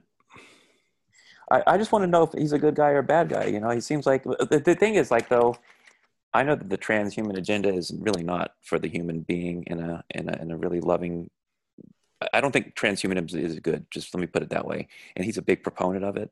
He, Mhm. Mark of the Beast type technology. His girlfriend is a transhumanist, and their kid's named after a robot. So I love the guy. I want him to be good. I want him to be like a hero for people. But uh, I'm not so sure. Yeah, I think you know we can't be deceived by a, a decent looking face and the fact he smoked weed on Joe Rogan. Like, like let's really look at his track record. And definitely, there's some very dark vibes from his girlfriend Grimes. Like her most recent album, I just discovered a couple weeks ago, and it is so dark, dude. Like, and the songs are catchy too. So it's kind of like a, a double sided coin, but I was like, these songs are catchy, but I'm getting the darkest vibes ever. And I read some of the lyrics, and it's like, uh, the the first single, the main hook was "You feed off, you feed off hurting me," and I'm just like, oh, creepy, very archonic. There's a whole other song completely about transhumanism, AI worshiping computers. So yeah, I think that both the two of them are on a pretty dark path. But I'm not myself, I'm not completely anti transhumanist, but with these tech companies of today, um, I wouldn't really trust them to put a chip in my head. But no, we've no way. already become partially Yeah. transhumanist just with these iPhones, the way we use iPhones. And it's, Well, that's the thing. The iPhone's it's just listening to me right now. yeah, they're just trying to get that technology closer and closer, like into you. And they do that already with Bluetooth. When I see people wearing Bluetooth I, I, iPod headphones, it really creeps me out. And I, I understand that from just seeing them that they've almost like sacrificed a bit of their soul, that they're not even fully in control, that they're part of this AI agenda, that they're being controlled by these headphones and the Bluetooth in their brain. And that's I'm one of the only I'm one of the people that are most paranoid about that. And at the same time, I'm here saying that like I might want to get a chip in my head, but I, I, I would just- never. I don't. want. I never want a chip in my head ever because I already know things can break. They can take control of the chip in my head. They can send stuff to the chip in my head. If I don't pay a bill or something, they can shut down the chip in my head. There's so many reasons not to have the chip in my head. yeah, yeah, not with the current tech companies. Exactly. Um, so let's get into some more off the map questions for a little bit and some personal questions I just wanted to ask you, just as I thought you're an interesting person and I just wanted to know. So, All right. uh, I looked into, and this, I guess we'll kind of start getting into the healing map because that's a fascinating one. I really, I looked at the healing map the other day for probably two hours and I wanted to ask you, have you ever floated in a float tank? No, I haven't. I, that's on my list of things I would like to do. Well, I'm gonna have to find out. There's one near you that's open. I'm gonna have to get you hooked up because I looked and I on I love this healing map, and I guess I'll let you talk about it because you know more about it than I do, obviously. But basically, it's this. It looks like a subway map. It looks like a giant subway map, and on one side you've got like all the bad medicine and big pharma and all these. Uh, I, I'll let you describe it. And on the other side, you got holistic medicine. And I was looking and looking and looking and looking, and you had all these treatments and fad diets and like alkaline and physical therapy and kratom and psychedelics and yoga, breathing. And I looked and looked and looked. You had everything in the world, but I could not find a float tank. I guess that would be good for what anxiety primarily. PTSD, anxiety, depression, um, mental, physical, uh, spiritual. You're laying in a thousand pounds of Epsom salt, and you're getting that benefit of the magnesium. You're getting the mag- uh, the, the benefit of zero gravity, and having the for the first time ever, your body be able to kind of shift back into a positionality of like holistic balance by virtue of you just the deepest relax relaxation possible. So for me, it was like, wow, I'm like, this is one of these technologies that needs to be on the holistic medicine side. Um, so Yeah, it sounds like it would be a good one to add, and I actually just added it to my list. I mean, the healing web is pretty much done, and when I add something to the healing web, it's not as easy as other diagrams because the lines that. are so complicated. But I could add that. Um, there's a couple other things I want to add, but you know, primarily the healing web is pretty tight. Like it's got almost everything, even some things where I'm like wondering if it's on there. I'm like, I go and look, and sometimes I can't find it at first, but then I finally find it. And I'm like, yes, I got it. I know that's the thing. I mean, You've got to look and look and look and look and like, I, I'm like, shit, maybe I missed it. I kept looking. I'm like, nope, it's not on this side at all. And then I It's looked on the bad side. I'm like, maybe think it's bad. Maybe it's like on the big pharma side, but no, it wasn't on there. No, there are actually more things on the back side when you look in like the index. This is the list format version of the diagram. I listed out more um, holistic remedies than than there are on the front because I had a little bit more space and leeway to do that. But it's not on the back either. So that's just something I didn't think of. so, can you, if you don't mind, what's the genesis of this healing map? How did this come about? It really came from just a download one day. Like it was not on my list of things I wanted to do at the time. I had finished the Cult of Baal map semi recently and I had ideas to do, like I said, like the Trump era one map, a deity chart, which was based on the Cult of Baal map. It wasn't even on my list. And one day, it was near Thanksgiving. I just did, woke up and did a whole pencil sketch of this entire thing, pretty much. Not every single term on it, but the general layout, like the the conditions down the center, yeah. left, and holistic on the right. And I did this whole pencil layout of it, and it was just like, wow, like there it is. Well, for a good for a good for a good example, you've got like you said, everything down the middle is like heart, cancer, Alzheimer's, uh, digestion, thyroid, all the conditions, ADHD, autism, addiction, anxiety. I'll start with anxiety. It's like right in the middle. It's yellow. This is where I would kind of put float tank because if you go to the right towards holistic, you got relaxation, sleep, ionic foot bath, breath work, um, saunas, I'm like, oh, floaty's got to be in there somewhere. And then on the other side, you've got like psychiatry and LSD and benzos and antidepressants and SSRIs. And it gets deeper and deeper and darker as you get further to the left side. And it, and it almost seems like it gets a little higher vibing as you go to the right, further to the right. Oh, for sure. That's how so, the whole thing's played out. So it's a very interesting thing. But you, but then you get to the edges of it and it's like, uh, like on the bottom right of the holistic side, you've got caution, fad diets, alkaline diets, urine drinking, uh, you know, advanced cities, witch doctors, cults, Kambo. Um, you know, yeah, proceed that, with caution that on that side. And very okay. controversial for some people. And then on this side, you've got the, the same thing on the big pharma side, but it says useful. It says rare diseases, free healthcare, prosthetics, rehab, biopsies, autopsy, wheelchairs, crutches. Like these are things on the side of the big pharma that are good for you. Um, it, it, I guess useful. Yeah. So this poison is poison control. Yeah. Cats. If you get bitten by a snake, you probably want to get Big Pharma's remedy, right? exactly. So love this map. Um, it's so dense, and I'm not much of a. But it is very subjective. Both those two sections you just mentioned were the most contentious sections when I first released it. I felt like when I released this diagram, everyone just gravitated on that caution and the holistic side, and we're like, oh, like um, homeopathy works, Kambo works. And I'm like, you know what? Yeah it is a little bit subjective but i'm trying to give people the best advice in my yeah. in my own opinion um so sorry but it's and it's just i changed that proceed with caution several times like at first it was saying like warning and then i just said proceed with caution because different things work for different people and that's something that's really important to well understand. yeah a lot of these are placebos mm-hmm. um, and the, the placebos still work but it's proceed with caution because if you don't believe it it ain't going to work um, and everyone has different personal biochemistry. I mean, I think there's a definitely a tendency, even within Western medicine, to just be like, "Oh, all humans are the same." Like that one thing works oh, for yeah. one person, is no, totally, for everyone. Totally, but no way, no way. It's very different, yeah. and it's different with your goals too. Like there was a huge argument over like the diet thing, if like if vegan or carnivore or whatnot is the right one. And I think it really depends on your fitness goals and how fast you want to get to those goals, and where you are at what stage in your life as well. I see and what, what, what, other cofactor conditions you have as well too.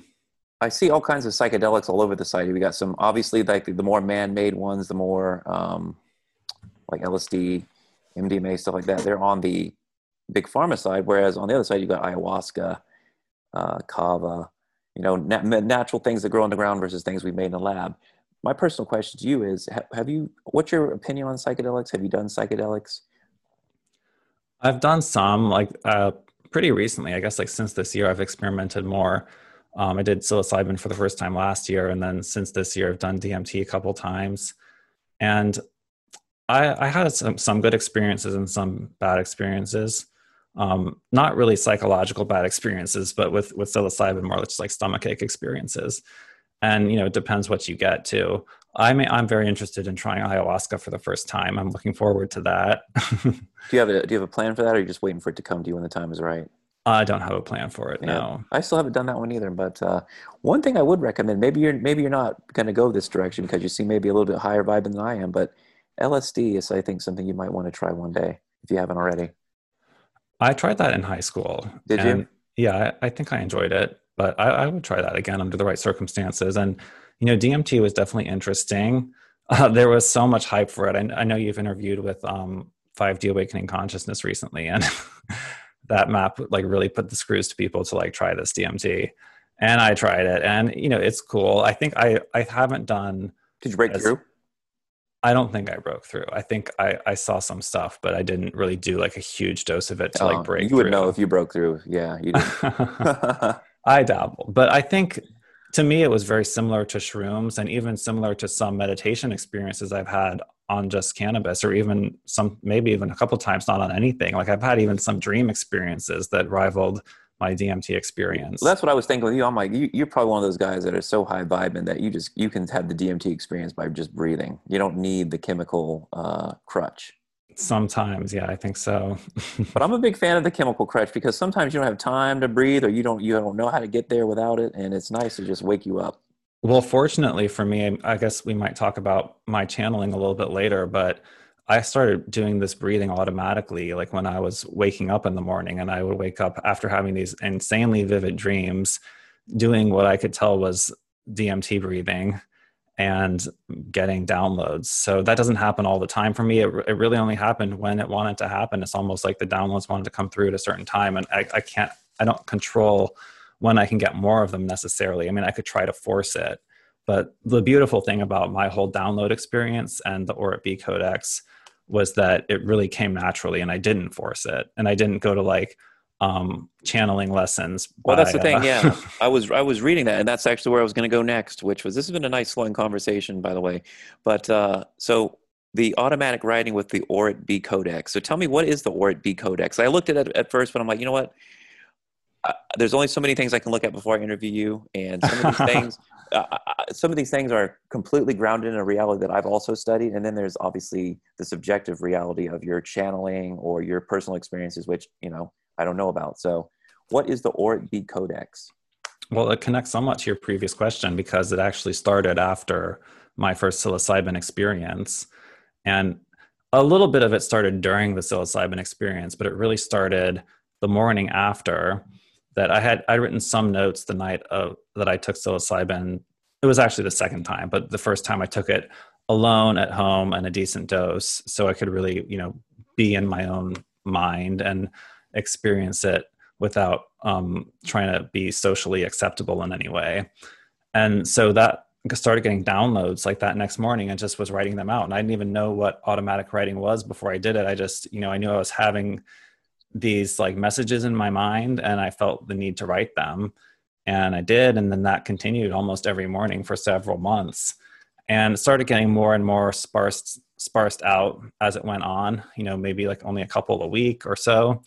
And then even more sparsed out, maybe like one a month. And then since COVID, it's been like really kind of shut down, I think, with just all the anxiety and the energy around yeah. and just really not knowing. I mean, before COVID, I was a, a lot more like, we're definitely on this positive timeline. Everything's going to be great. Like, we're going to, I thought, you know, we'd be getting free energy released during this COVID thing, not during COVID, but in this time period. I thought um, it was, in a way, like my work was kind of following the narrative of the the global situation in terms of you know the Q web first with all the different deep state war going on, and then the cult of Bill with people really realizing all the Satanism behind the scenes, and then the healing web. I guess the healing web is actually connected to COVID more now that I think back on it. But you know, after the healing web came the energy map, and so I thought sequence wise that the next big thing would be energy coming to the table and people starting to realize the possibilities within free energy and that actually coming to market eventually. But I guess we're a little bit further back on the timeline than I was hoping for. But yeah, so the Orit B Codex started then, and it's it's pretty much tapered out now. I still get a download here and there, but I have the same, um, not the same one, but a similar notebook right next to my bed. I always keep it there with a pencil so that if I do have these downloads, I document them. And what's what's it been more recently is that I'm really just documenting my dreams that are more interesting than usual. Um, you know, I've had dreams of stargates, dreams of demons, all kinds of dreams, dreams of like I'm looking to move right now, and I've had some dreams of like different areas or different buildings, like possibly my my settlement in the future, you know. And so that's sort of where the downloads have gone. Like if you're familiar with Vail Remove's Green Pill map, it's yeah that vein of like how to get off grid, how to really construct um, a little like community that's intentional and like what we want it to look like. So that's kind of the direction my downloads have gone in. And I'm not sure where they're going to go in the future, but you know, I'm very grateful that I've I've been able to have that experience and that I've gotten some guidance and that I can still like if I really want to tap in and like ask a specific question and try to get an answer, I know I can, but a lot of the time i'm just more kind of like going with the flow not trying to force anything. Nice. Are you pleiadian? I think i would say i'm like three quarters pleiadian. Because i think that's one thing we have in common because people tell me that all the time. I don't even i don't even seek that information. I'm like oh you're pleiadian. And we know i know you are. I can tell i can see it in you. I'm like okay whatever. So um, i guess that leads me to the next stuff so with with, with the well, conspiracy ethnically ethnically i'll tell you i am half Polish, one quarter English, and one quarter Lebanese. And so I like to think that I'm like three quarters Pleiadian and possibly one quarter Anunnaki, whatever. It's more like Middle Eastern type of star seed. Ah, interesting. Okay, so that's how that works. So, and I also connect strongly with the mantids. That's something that's come up the past couple years. Is just this really strong um, connection to mantids, both insectoid and extraterrestrial. So there's something there. You need to smoke salvia divinorum. If you want to if you want to connect with the bug people you need to smoke salvia. You will connect right with the bug people. And uh, so my my issue with a lot of this stuff is i need to take this as somebody who is asleep in uh, full on mainstream media and i need to convince them that this is real. It's a little bit easier to do with um, the conspiracy stuff because there are d-class documents there are whistleblowers there are events that have happened that we can prove, we can show people.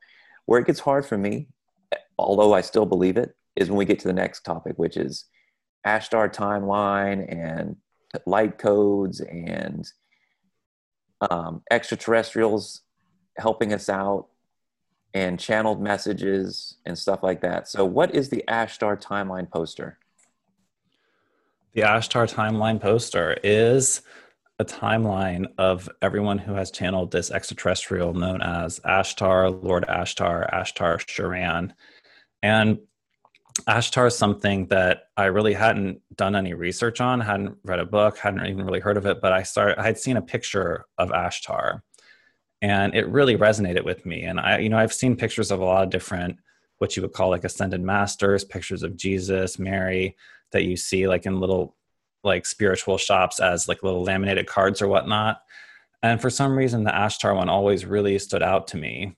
And, you know, eventually I did some research on him and found that according to channeling, that there's this hierarchy that goes above our planet that's very much connected to what Christians would consider the hierarchy in the Bible. Um, it's connected with Jesus, there's a lot of references to God and Christian references in almost all Ashtar channelings, which I'm not really that into that necessarily because I've always been Christian, but I'm not really like a churchgoer Christian and, you know, sort of on the borderline of agnostic. But this Ashtar stuff was really interesting to me. And the more I looked into it, the more I resonated with it. And I looked into it even more after I started getting my own downloads and that I realized that my downloads were sounding a lot like channelings other people had done of Ashtar. And so eventually I was like, okay, I'm pretty sure like I had to do some investigation and some soul searching, but eventually I was like, okay, I'm pretty sure I want to say that I'm getting these downloads from Ashtar, or at least sounding the same, or Ashtar's assistant, you know? And so that's kind of how that started. And then I met Vail Removed, who's another member of the New Templars, my YouTube channel. I met him at the first conscious life that I did in 2019 and found out from him that he had worked with this organization called the Phoenix Journals, which published channelings throughout the 80s and 90s for several, several years. It went all the way into the 2000s, actually. But that's when he worked for them in the 80s and 90s. And he was very familiar with all of these Ashtar channelings, channelings of Saint Germain, Commander Hatonn, and this whole sort of like pantheon of what you would call ascended masters. He was just very familiar with it, had read all of it. And ended up teaching me a lot about it. And we would have conversations on the phone for several months uh, with Deep Time, the original New Templars, before we were being a published channel.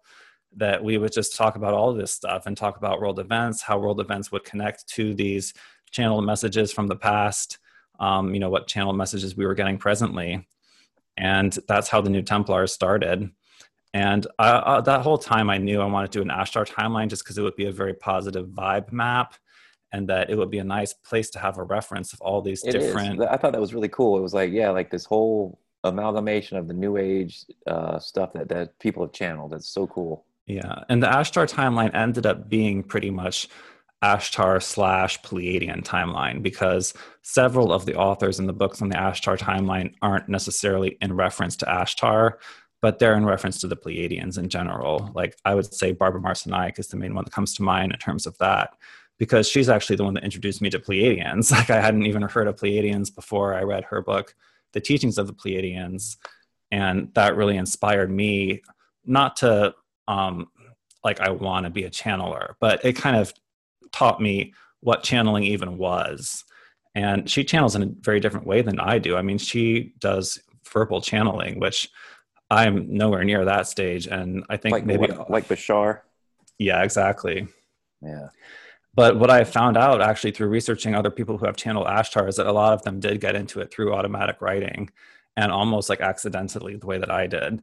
So it's definitely, I, I still don't know if it's all just made up like total nonsense, but I find it very intriguing. I find it to be somewhat plausible and it makes sense with reality. And I think it ha- it's just really good advice, even for just like in terms of morals and to understand what's going on in the world. Uh, if you look into the Phoenix journals, I mean, they were talking about this entire the way the world works that QAnon has exposed that we all have come to understand is the actual way the world works. They were talking about this back in the 80s before even Bill Cooper had written Behold a Pale Horse. So where were they getting this information except from a higher intelligence?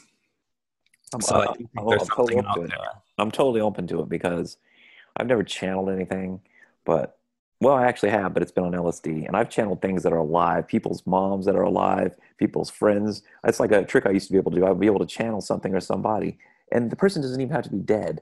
Where all of our energy is alive and present right now in this moment. All everything is one, and so when I'm on acid, sometimes I can channel that energy, alive or dead, of a personality. It's crazy. So that's why I'm open to these things because I've experienced them firsthand, although not you know chemically free. Nonetheless, it still happened to me. Um, I have a question from one of my followers. Uh, he wants to know: Is Trump under the protection of the Intergalactic Alliance? If so, is he protected from the deep state? I do believe he is. I think that that this whole election, I've even said before that I believe that the Pleiadians or that the the Galactics, we'll call them, possibly had a hand in. Well, I hate to use the word rigging, but a hand in assisting Trump in winning the 2016 election because it really did seem like a miracle. I mean, we had seen Bush cheat multiple times to win the election. I never really specifically knew that Obama cheated to win, but I mean, the people he was running against were deep state as well, so it didn't really matter. But yeah, well, that was their that was their that was their candidate. Uh, But I do believe that the 2016 election was some kind of a divine intervention. I do too because they did not expect her to lose. It was a 98 percent chance the night of that she was going to win. yeah, exactly. The fix was in. They so they thought. and even today, I mean, I just voted today, and like the way the the voting system works, it's just like, I mean, they say there's potential for fraud in mailing voting, which I'm sure there is an even greater potential. But you know, I'm scanning this piece of paper through like a machine that doesn't even have my name on it. It doesn't even tell me that the machine registered it. It's like this could be doing literally anything. I mean, I voted today almost just symbolically to say that this is the timeline I want, but I don't really have any expectation that my vote is counted or anything like that. So I do encourage people to vote. I do too. Please vote. It's the most important election of your life. Um, so the light codes are your downloads, then, right? Is that what the light codes are? um, light codes are a little bit different. As like light codes are the information coming in, and then you like interpret them over a period of time, or they could be instantaneous. But that's sort of like the physical mechanism of how a download comes in. Gotcha. So like the downloads the message, the light code is the letter, the piece of paper that the message is on. Ah, okay. I, I I think I get it. So Jesus is the head of the Ashtar command I was reading, right? Yes. That was good. I thought that that's accurate. So these people who say that if I post something about Ashtar, there's always some fundamentalist Christians that say this is like demonic and that all aliens are demons. And I'm like, the entire mythology, if you want to call it a mythology, revolves around Jesus renaming himself as Sananda and being the leader of Ashtar Command. So that argument doesn't really hold too much water. Well, that's what I always tell people. I'm like, look, when you're talking to something, what do you, who, who, what the hell do you know you're talking to? Could be a demon saying he's a good guy. You don't know. You know, I don't trust anybody. You think I'm going to trust some spirit that's telling me, hey, this is this or that? But if it's good information though, and it and it's uh, if it bears the fruit of the spirit, is what I say, then it's okay. Um, mm-hmm. and I'm not one of those people that if you don't believe in Jesus, you're going to hell. I, I believe in the one, um, and Jesus is part of the one. So is that where you stand? I, I feel like you're a pretty strong light worker. Are you like a fundamentalist Christian or? Not at all fundamentalist Christian. I, I didn't think so, but I, I, you said you're a Christian. I'm much more New Age, but I know that the New Age has many facets to it. There's not one central component of the New Age, which is really what differentiates it from Christianity. And that there has been very some dark factions that have claimed to be New Age, maybe even the most predominant ones. I'm not sure. Like well, they always say is, that New Age is a psyop. I, you hear that a lot it's a it's a distraction and a, and a, and a yeah. way, away from the truth you do hear that a lot and that like this other diagram that i just recreated which was something made by a fundamentalist christian around 1995 called the new world order new age map was basically equating everything new age with everything new world order. And i think it's really far from that. I think the new world order is more just about atheism as opposed to new age. So I, I wouldn't really conflate the two too much. Well here's how i look at the new world order. All right, the eye of providence is Satan. The eye at the top of the Illuminati pyramid is Satan. The, the person who controls, the, the entity that controls this realm that we call Earth is Satan. If you want to get on the airways, which are controlled by Satan, the music, the TV, the movies, you've got to play their game. And uh, I truly believe that this realm is controlled by satanic forces, the the demiurge, whatever the art, the the satanic AI. I don't know what you want to call it, but I do believe that to to to make it in this world in the world of the people that are asleep you have to i don't know worship baphomet or you know the eye but the eye is satan. That's that's my takeaway that the new world order there's there's satanists. You know what i mean? That's that's my take i would agree. They're a bunch of transhumanistic um, children eating uh, satanists yeah, just to say it one more time, I don't think that the New World Order is pushing New Age. I mean, if the if the New World well, Order was well, pushing New that, Age, I, say they push it. I'll, I'll, say they push it as a distraction. Meaning, if if if the New Age stuff is taking you away from the truth of the light, which some of it does, then it's a distraction because it's it's hindering your path to the truth. So in a way, you know what I mean? Like there's certain there's certain teachings and Indian spirituality that's like, look, all this information is a waste of time you just need to quiet your mind and realize the truth. Now, something like your poster or even 5D's poster, they can help you awaken to a point and then they become a distraction if you're not, you know I mean? If you get caught up in it, you could be worried about the New World Order the rest of your life instead of meditating and getting into enlightenment. Mm-hmm. So, so, in one respect, it's an awakening tool. And, and if you're not careful, it's just like anything else, there's two sides to the coin. The drugs can wake you up and they can also trap you. The poster can wake you up and it can also trap you, I think. Yeah, that's why I'm really conscious of what I choose to work on next. And you know, the Ashtar timeline was a very conscious choice in a positive direction. Um, I'm not exactly sure what I'm going to do next. I mean, I didn't really want to do the COVID 5G map or the anti-mask flyer, but you know, that's what I was guided to do. And it is, you know, it's pro positive direction, even though it, it might be reflecting on what's dark in the present. But I definitely don't want to just focus on too much dark. I mean, I have some ideas to do like a satanic ritual abuse map, but wait, well, uh, maybe I, am con- maybe I'm doing, contradicting you're, myself. You're you're one person doing so much. The the amount is on one map is I don't I couldn't imagine doing one map and you've done like what six or seven of these things now and they're extremely detailed. I mean, do you just spend all day long doing maps? Surprisingly, no. I mean, the maps are actually created very rapidly compared to how complex they look. And then I spend months just following up on other stuff, customer orders, developing products based on the maps. uh, doing all kinds of other, I mean, honestly, I spend a lot of time on Instagram. but yeah. even, I mean, since COVID, I've been spending even more time just um, preparing my own food, exercising, trying to take care of my body. And the maps come out very rapidly. Once once I start one, it's like I'm working on it feverishly until it's finished. And they're they're not exactly like long term projects. So they're maybe long term in the making, but then once I start, it's like hammer it out. So we'll see what happens next. Are you a flat earther? No, I didn't think so. Because your your beliefs just don't make it happen. It's not possible. You can't have a secret space force or a, a, secret space program if you've got a flat Earth plane, but you can't go anywhere. I would sooner be of like a matrix universal construct as opposed to flat Earth. Like that, it's all simulation somehow. Well, that's like what I say. Hol- holodeck type situation. That's exactly what I say. I say it's a realm. And if you go to the DMT realm, you'll understand exactly what I mean. You already understand it without going there, but um, but I've, I've, been there somewhat. Like I've been to what I would call 5D on DMT, and it's a beautiful thing. But I'm not exactly sure how to live there. That's true, myself included. Um, I got a, just a few more questions. We're, we're, running up on two hours here, which is perfect. I've gotten I've gotten through all my notes. Um, I could have gone longer. There were so many other things, but I think this is a really good beginning course to your very dense. That's the thing. It's like I wanted people to have a taste tonight and then go exploring on their own with topics that excite them. You've got the you've got Q, you've got a whole Q map, you've got a whole coronavirus map, you've got a whole healing web with everything from big pharma to holistic medicine, everything in between. You've got an, oh uh, the new one. I've, we didn't even talk about this one. The energy map. Now, this is the newest one you've worked on. This is a very fascinating. This is a different style. This is a circle. How would you explain it for me? You're much better at that than I am. The energy map is a catalog of all different types of energy and all different types of energy technology. And it's also a chronological timeline, somewhat in terms of less sophisticated to more sophisticated, that would be going counterclockwise from 12 noon, is where it starts.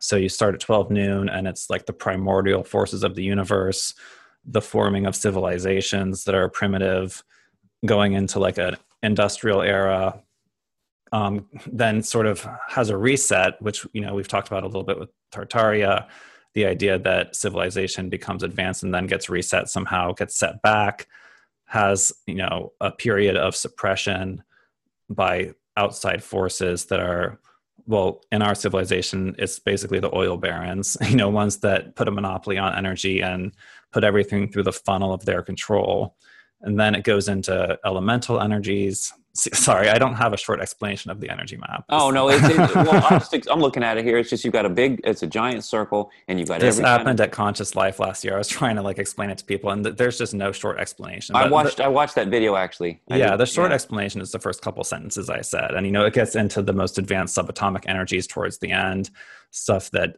our science is just getting into that yeah, you've got i'm just reading some zpe plasma tachyon, scalar, wormhole, torsion, vacuum, Tesla, nuclear, uh, psychic energy, ether, time, gas, acoustic, wind. You've got an ohm symbol, water, hydroelectric, pyramid, obelisk, gravitation, nanotech. Yeah, it's got really almost everything. Everything, chemical, Gaia, God. I was just reading an article on RT, I think yesterday, that we're talking about graphene as a source of energy, a source of a new type of power generation. And I was like, is that on the energy map? And yes, it was. It's in the nanotechnology section.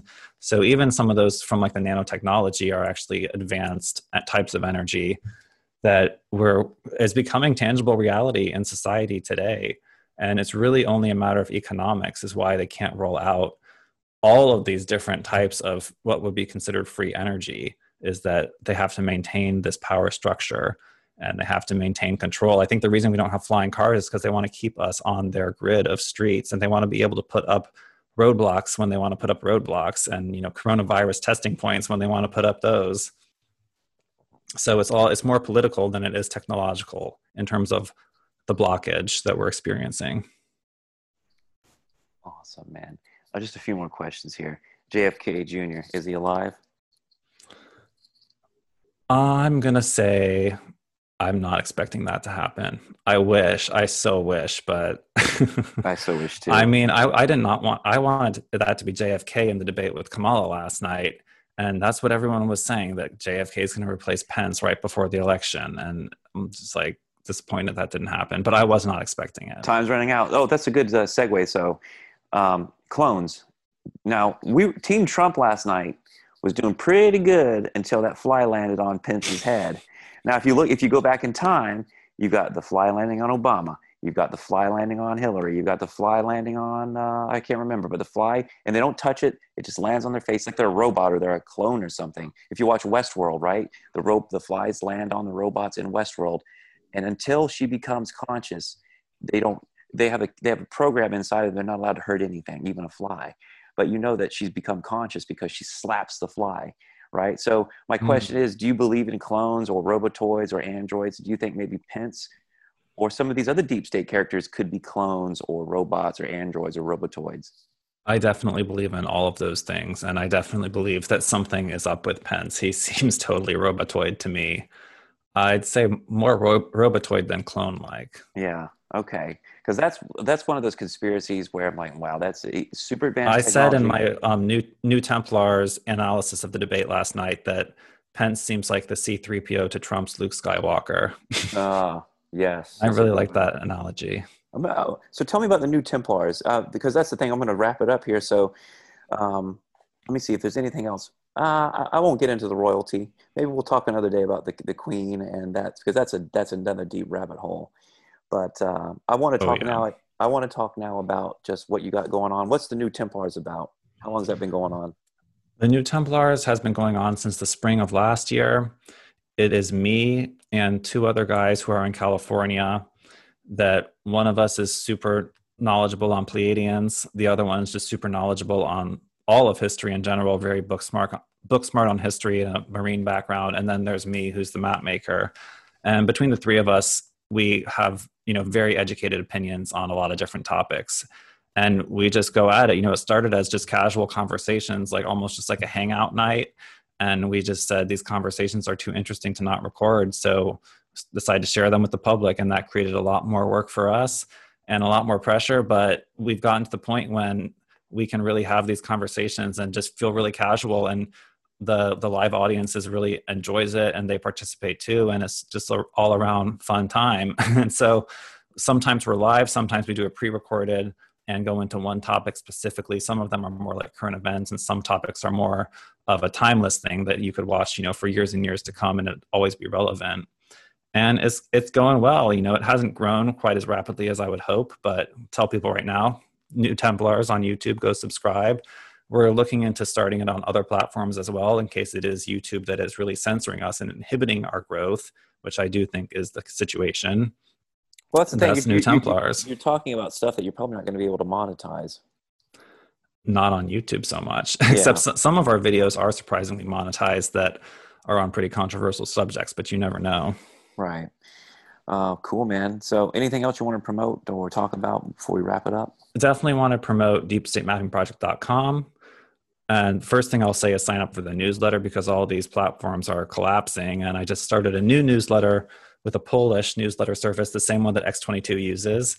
And the first few newsletters have gone really well. People have received them and it's working. So I'm really hoping that this newsletter will last. So sign up for my newsletter and then check out, you know, we got the posters are pretty much our bread and butter the intel packets is the most popular thing we sell is basically all our artworks on cardstock in an that's envelope. what, that's what i ordered. I wanted that's my little tasting starter pack. I'm going to get a poster because i do love having these posters. I got a 5d poster. I want yours i want one of one of yours for sure. I, you got a you got the posters i didn't even talk about tonight you got the darpa poster. I didn't even talk about that one. You got the sephiroth map a poster. Didn't even talk about that one you're prolific, my friend, and you've done all this in in in, in uh, three years, four years. How long is it? The totality of this project has been what? Three years. Started 2017, so yeah, three years. Very. Pro- I don't think I could have got the, even the smallest poster you've done in three years done. So congratulations. well, thanks. uh, do, do you smoke marijuana? I'm on a October sober October right now, but right. typically I do smoke marijuana. me too. Me too. Are you? A, do you could you consider yourself a heavy smoker or a light smoker? Light smoker. Well, that's good. I, I you, yeah. you're, you're you're too meticulous and put together uh, to be, I think, a heavy smoker.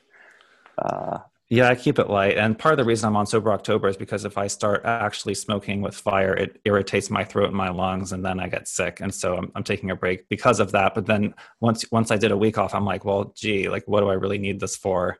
And I'll go back to it eventually, but we'll see. That, that's how I'm feeling right now. I'm, I'm seven days in now, and it's been a rough because I've been a nonstop hardcore smoker for like ten years, and so for me to to to to cut cold turkey like this has been I haven't slept in like three days, and it's it's one of those it's situations where I have all this energy, but I'm exhausted, and I don't want to eat, but I'm starving. So it's, it's not uh, you know it's like Snoop Dogg level smoking, unfortunately. Um, yeah, well, since COVID, I got into a group of friends that we were doing mushrooms and Molly and stuff like every weekend, and it got to be a little bit overkill. So I've kind of separated myself from them and then even gone as far as separate myself from the cannabis on my own. And it's just a phase you know it's for sure. it's good to go through fluctuations and not just always escalate so. Well dylan man it's been an incredible talk. Uh, it was a smooth conversation. Uh, I, I, love where we got all these things in common. We we we basically believe in the same stuff i think and uh, we can handle these negative nasty things and bring them into the light and hold that space of love for people so I, I thank you for doing that and holding a light out to the world. I mean, you one you're one person. You've done so much. It's very prolific. Um, that's the I think that's the big takeaway from me w- with you is one person really can, and that's why yeah I'm like damn this dude has got some balls putting like all this stuff out. Because here's the thing, once it's on the internet, it catches. You're done. I mean, you're done in a good way or a bad way, but you're out there and you're out there for good now as this guy that does the deep state mapping. Yep. Uh, well, it's my pleasure. And, you know, I always wanted to have my own business. And what better way to have your own business than to be, you know, a truth advocate and trying to improve the world instead of just doing, um, in fashion, I would be doing endless variations on like a crepe de chine blouse. So this is really what I would rather be doing. Well, and thanks for hosting. You've been a great host. You well, did a lot of meticulous man. research. So thanks I for could, looking into my work. Oh, I love. Well, I love your work. It's like, well, your work makes me feel a lot less crazy. Your work um, certifies everything that I've believed in a way that uh, makes me feel like I haven't wasted the last twenty years of my life on fairy tales. That these things were going on, and I, I think a lot of people, whether they realize it or not, they they are awakened to a degree, and they have been awakened but they've been so uh, going against the current for so long that they feel like they're crazy or they're that this is just bullshit. And but they've been awake this whole time and it's been trying to convince a bunch of people that were asleep you know that uh, these things are true. And it's like you know how can you do that? So yeah. thank the you for making about my work is that you know when you're trying to convince someone or make an argument to someone who's trapped in the matrix it's a lot harder to hold up like a whole book and say oh you just have to understand this whole book as it is one piece of paper to say you know you just need to understand this one piece of paper and then we'll be on the same page on so many more topics. So they're accelerated learning tools like i said they're hyper sigils and i really want them to help people wake up others and accelerate the great awakening. Well you definitely are doing that. Massive balls on you my friend going against the deep state in such a public fashion um, Dylan, no going a, back. It, that, that's true. It's, a, it's a, well, that's the thing. Like I could, I do it, but I do it with jokes, and so I kind of, I play a little bit of a chicken shit relative to you. You are just like you're serious. Here it is. Um, take it for what it is, and uh, that's it. So, unbelievable work, my friend. Thanks um, a lot, brother. Been a fan for a while, and I look forward to getting my stuff in the mail and talking about it more. And I'm going to continue to post this kind of content, but. Uh, guys out there that are listening, I'm probably going to deactivate for a few days because I don't know if you know this or not, but when you deactivate, it really helps you reset the thing. So mm. I'm going to, once I get this interview out there and let people know that we've recorded tonight, guys, if I disappear for a few days, it's for the better of everybody. You need a break. I need a break. And uh, there's no point in posting right now when nobody's going to see it. No, and I'm wondering if I should post all my memes. I already have a Tumblr, but I'm wondering if anyone will see it if I post all the stuff I deleted off Instagram onto Tumblr. We'll see. But if you look at DSMP official on Instagram right now, it is not the entire DSMP official. I'll guarantee that. Yeah, I know. I was looking back at it today. I'm like, well, some of these things are not here. They were the other day, but they're gone now. Nope, a lot of it's gone. Ninety percent, I would say, from the past three years is gone. Well, it's I think it's a smart move to preserve your your following. You know, especially that you're actually. I don't sell anything, but if, here's the thing: when I lost mine for a few days, I was like, oh shit! Like I have I have no way to tell anybody anything now. I have a Facebook page and other pages, but they have like a couple thousand. Like Instagram is where I have the majority of my followers, and I've been trying to get on YouTube and to diversify my following, but right now, like my following's on Instagram. If I lose that, I'm done. Mm-hmm. So, I feel ya. so we got to we'll, we'll protect each other. We'll look out for each other. Light workers unite. All right, guys. Love you all. Dylan, thanks again, my friend. I'm gonna end this right now, and uh, I'm gonna end the recording, but I'm gonna keep talking to you. So, guys, take care of yourself. God bless. Talk to you soon. And let me stop the recording.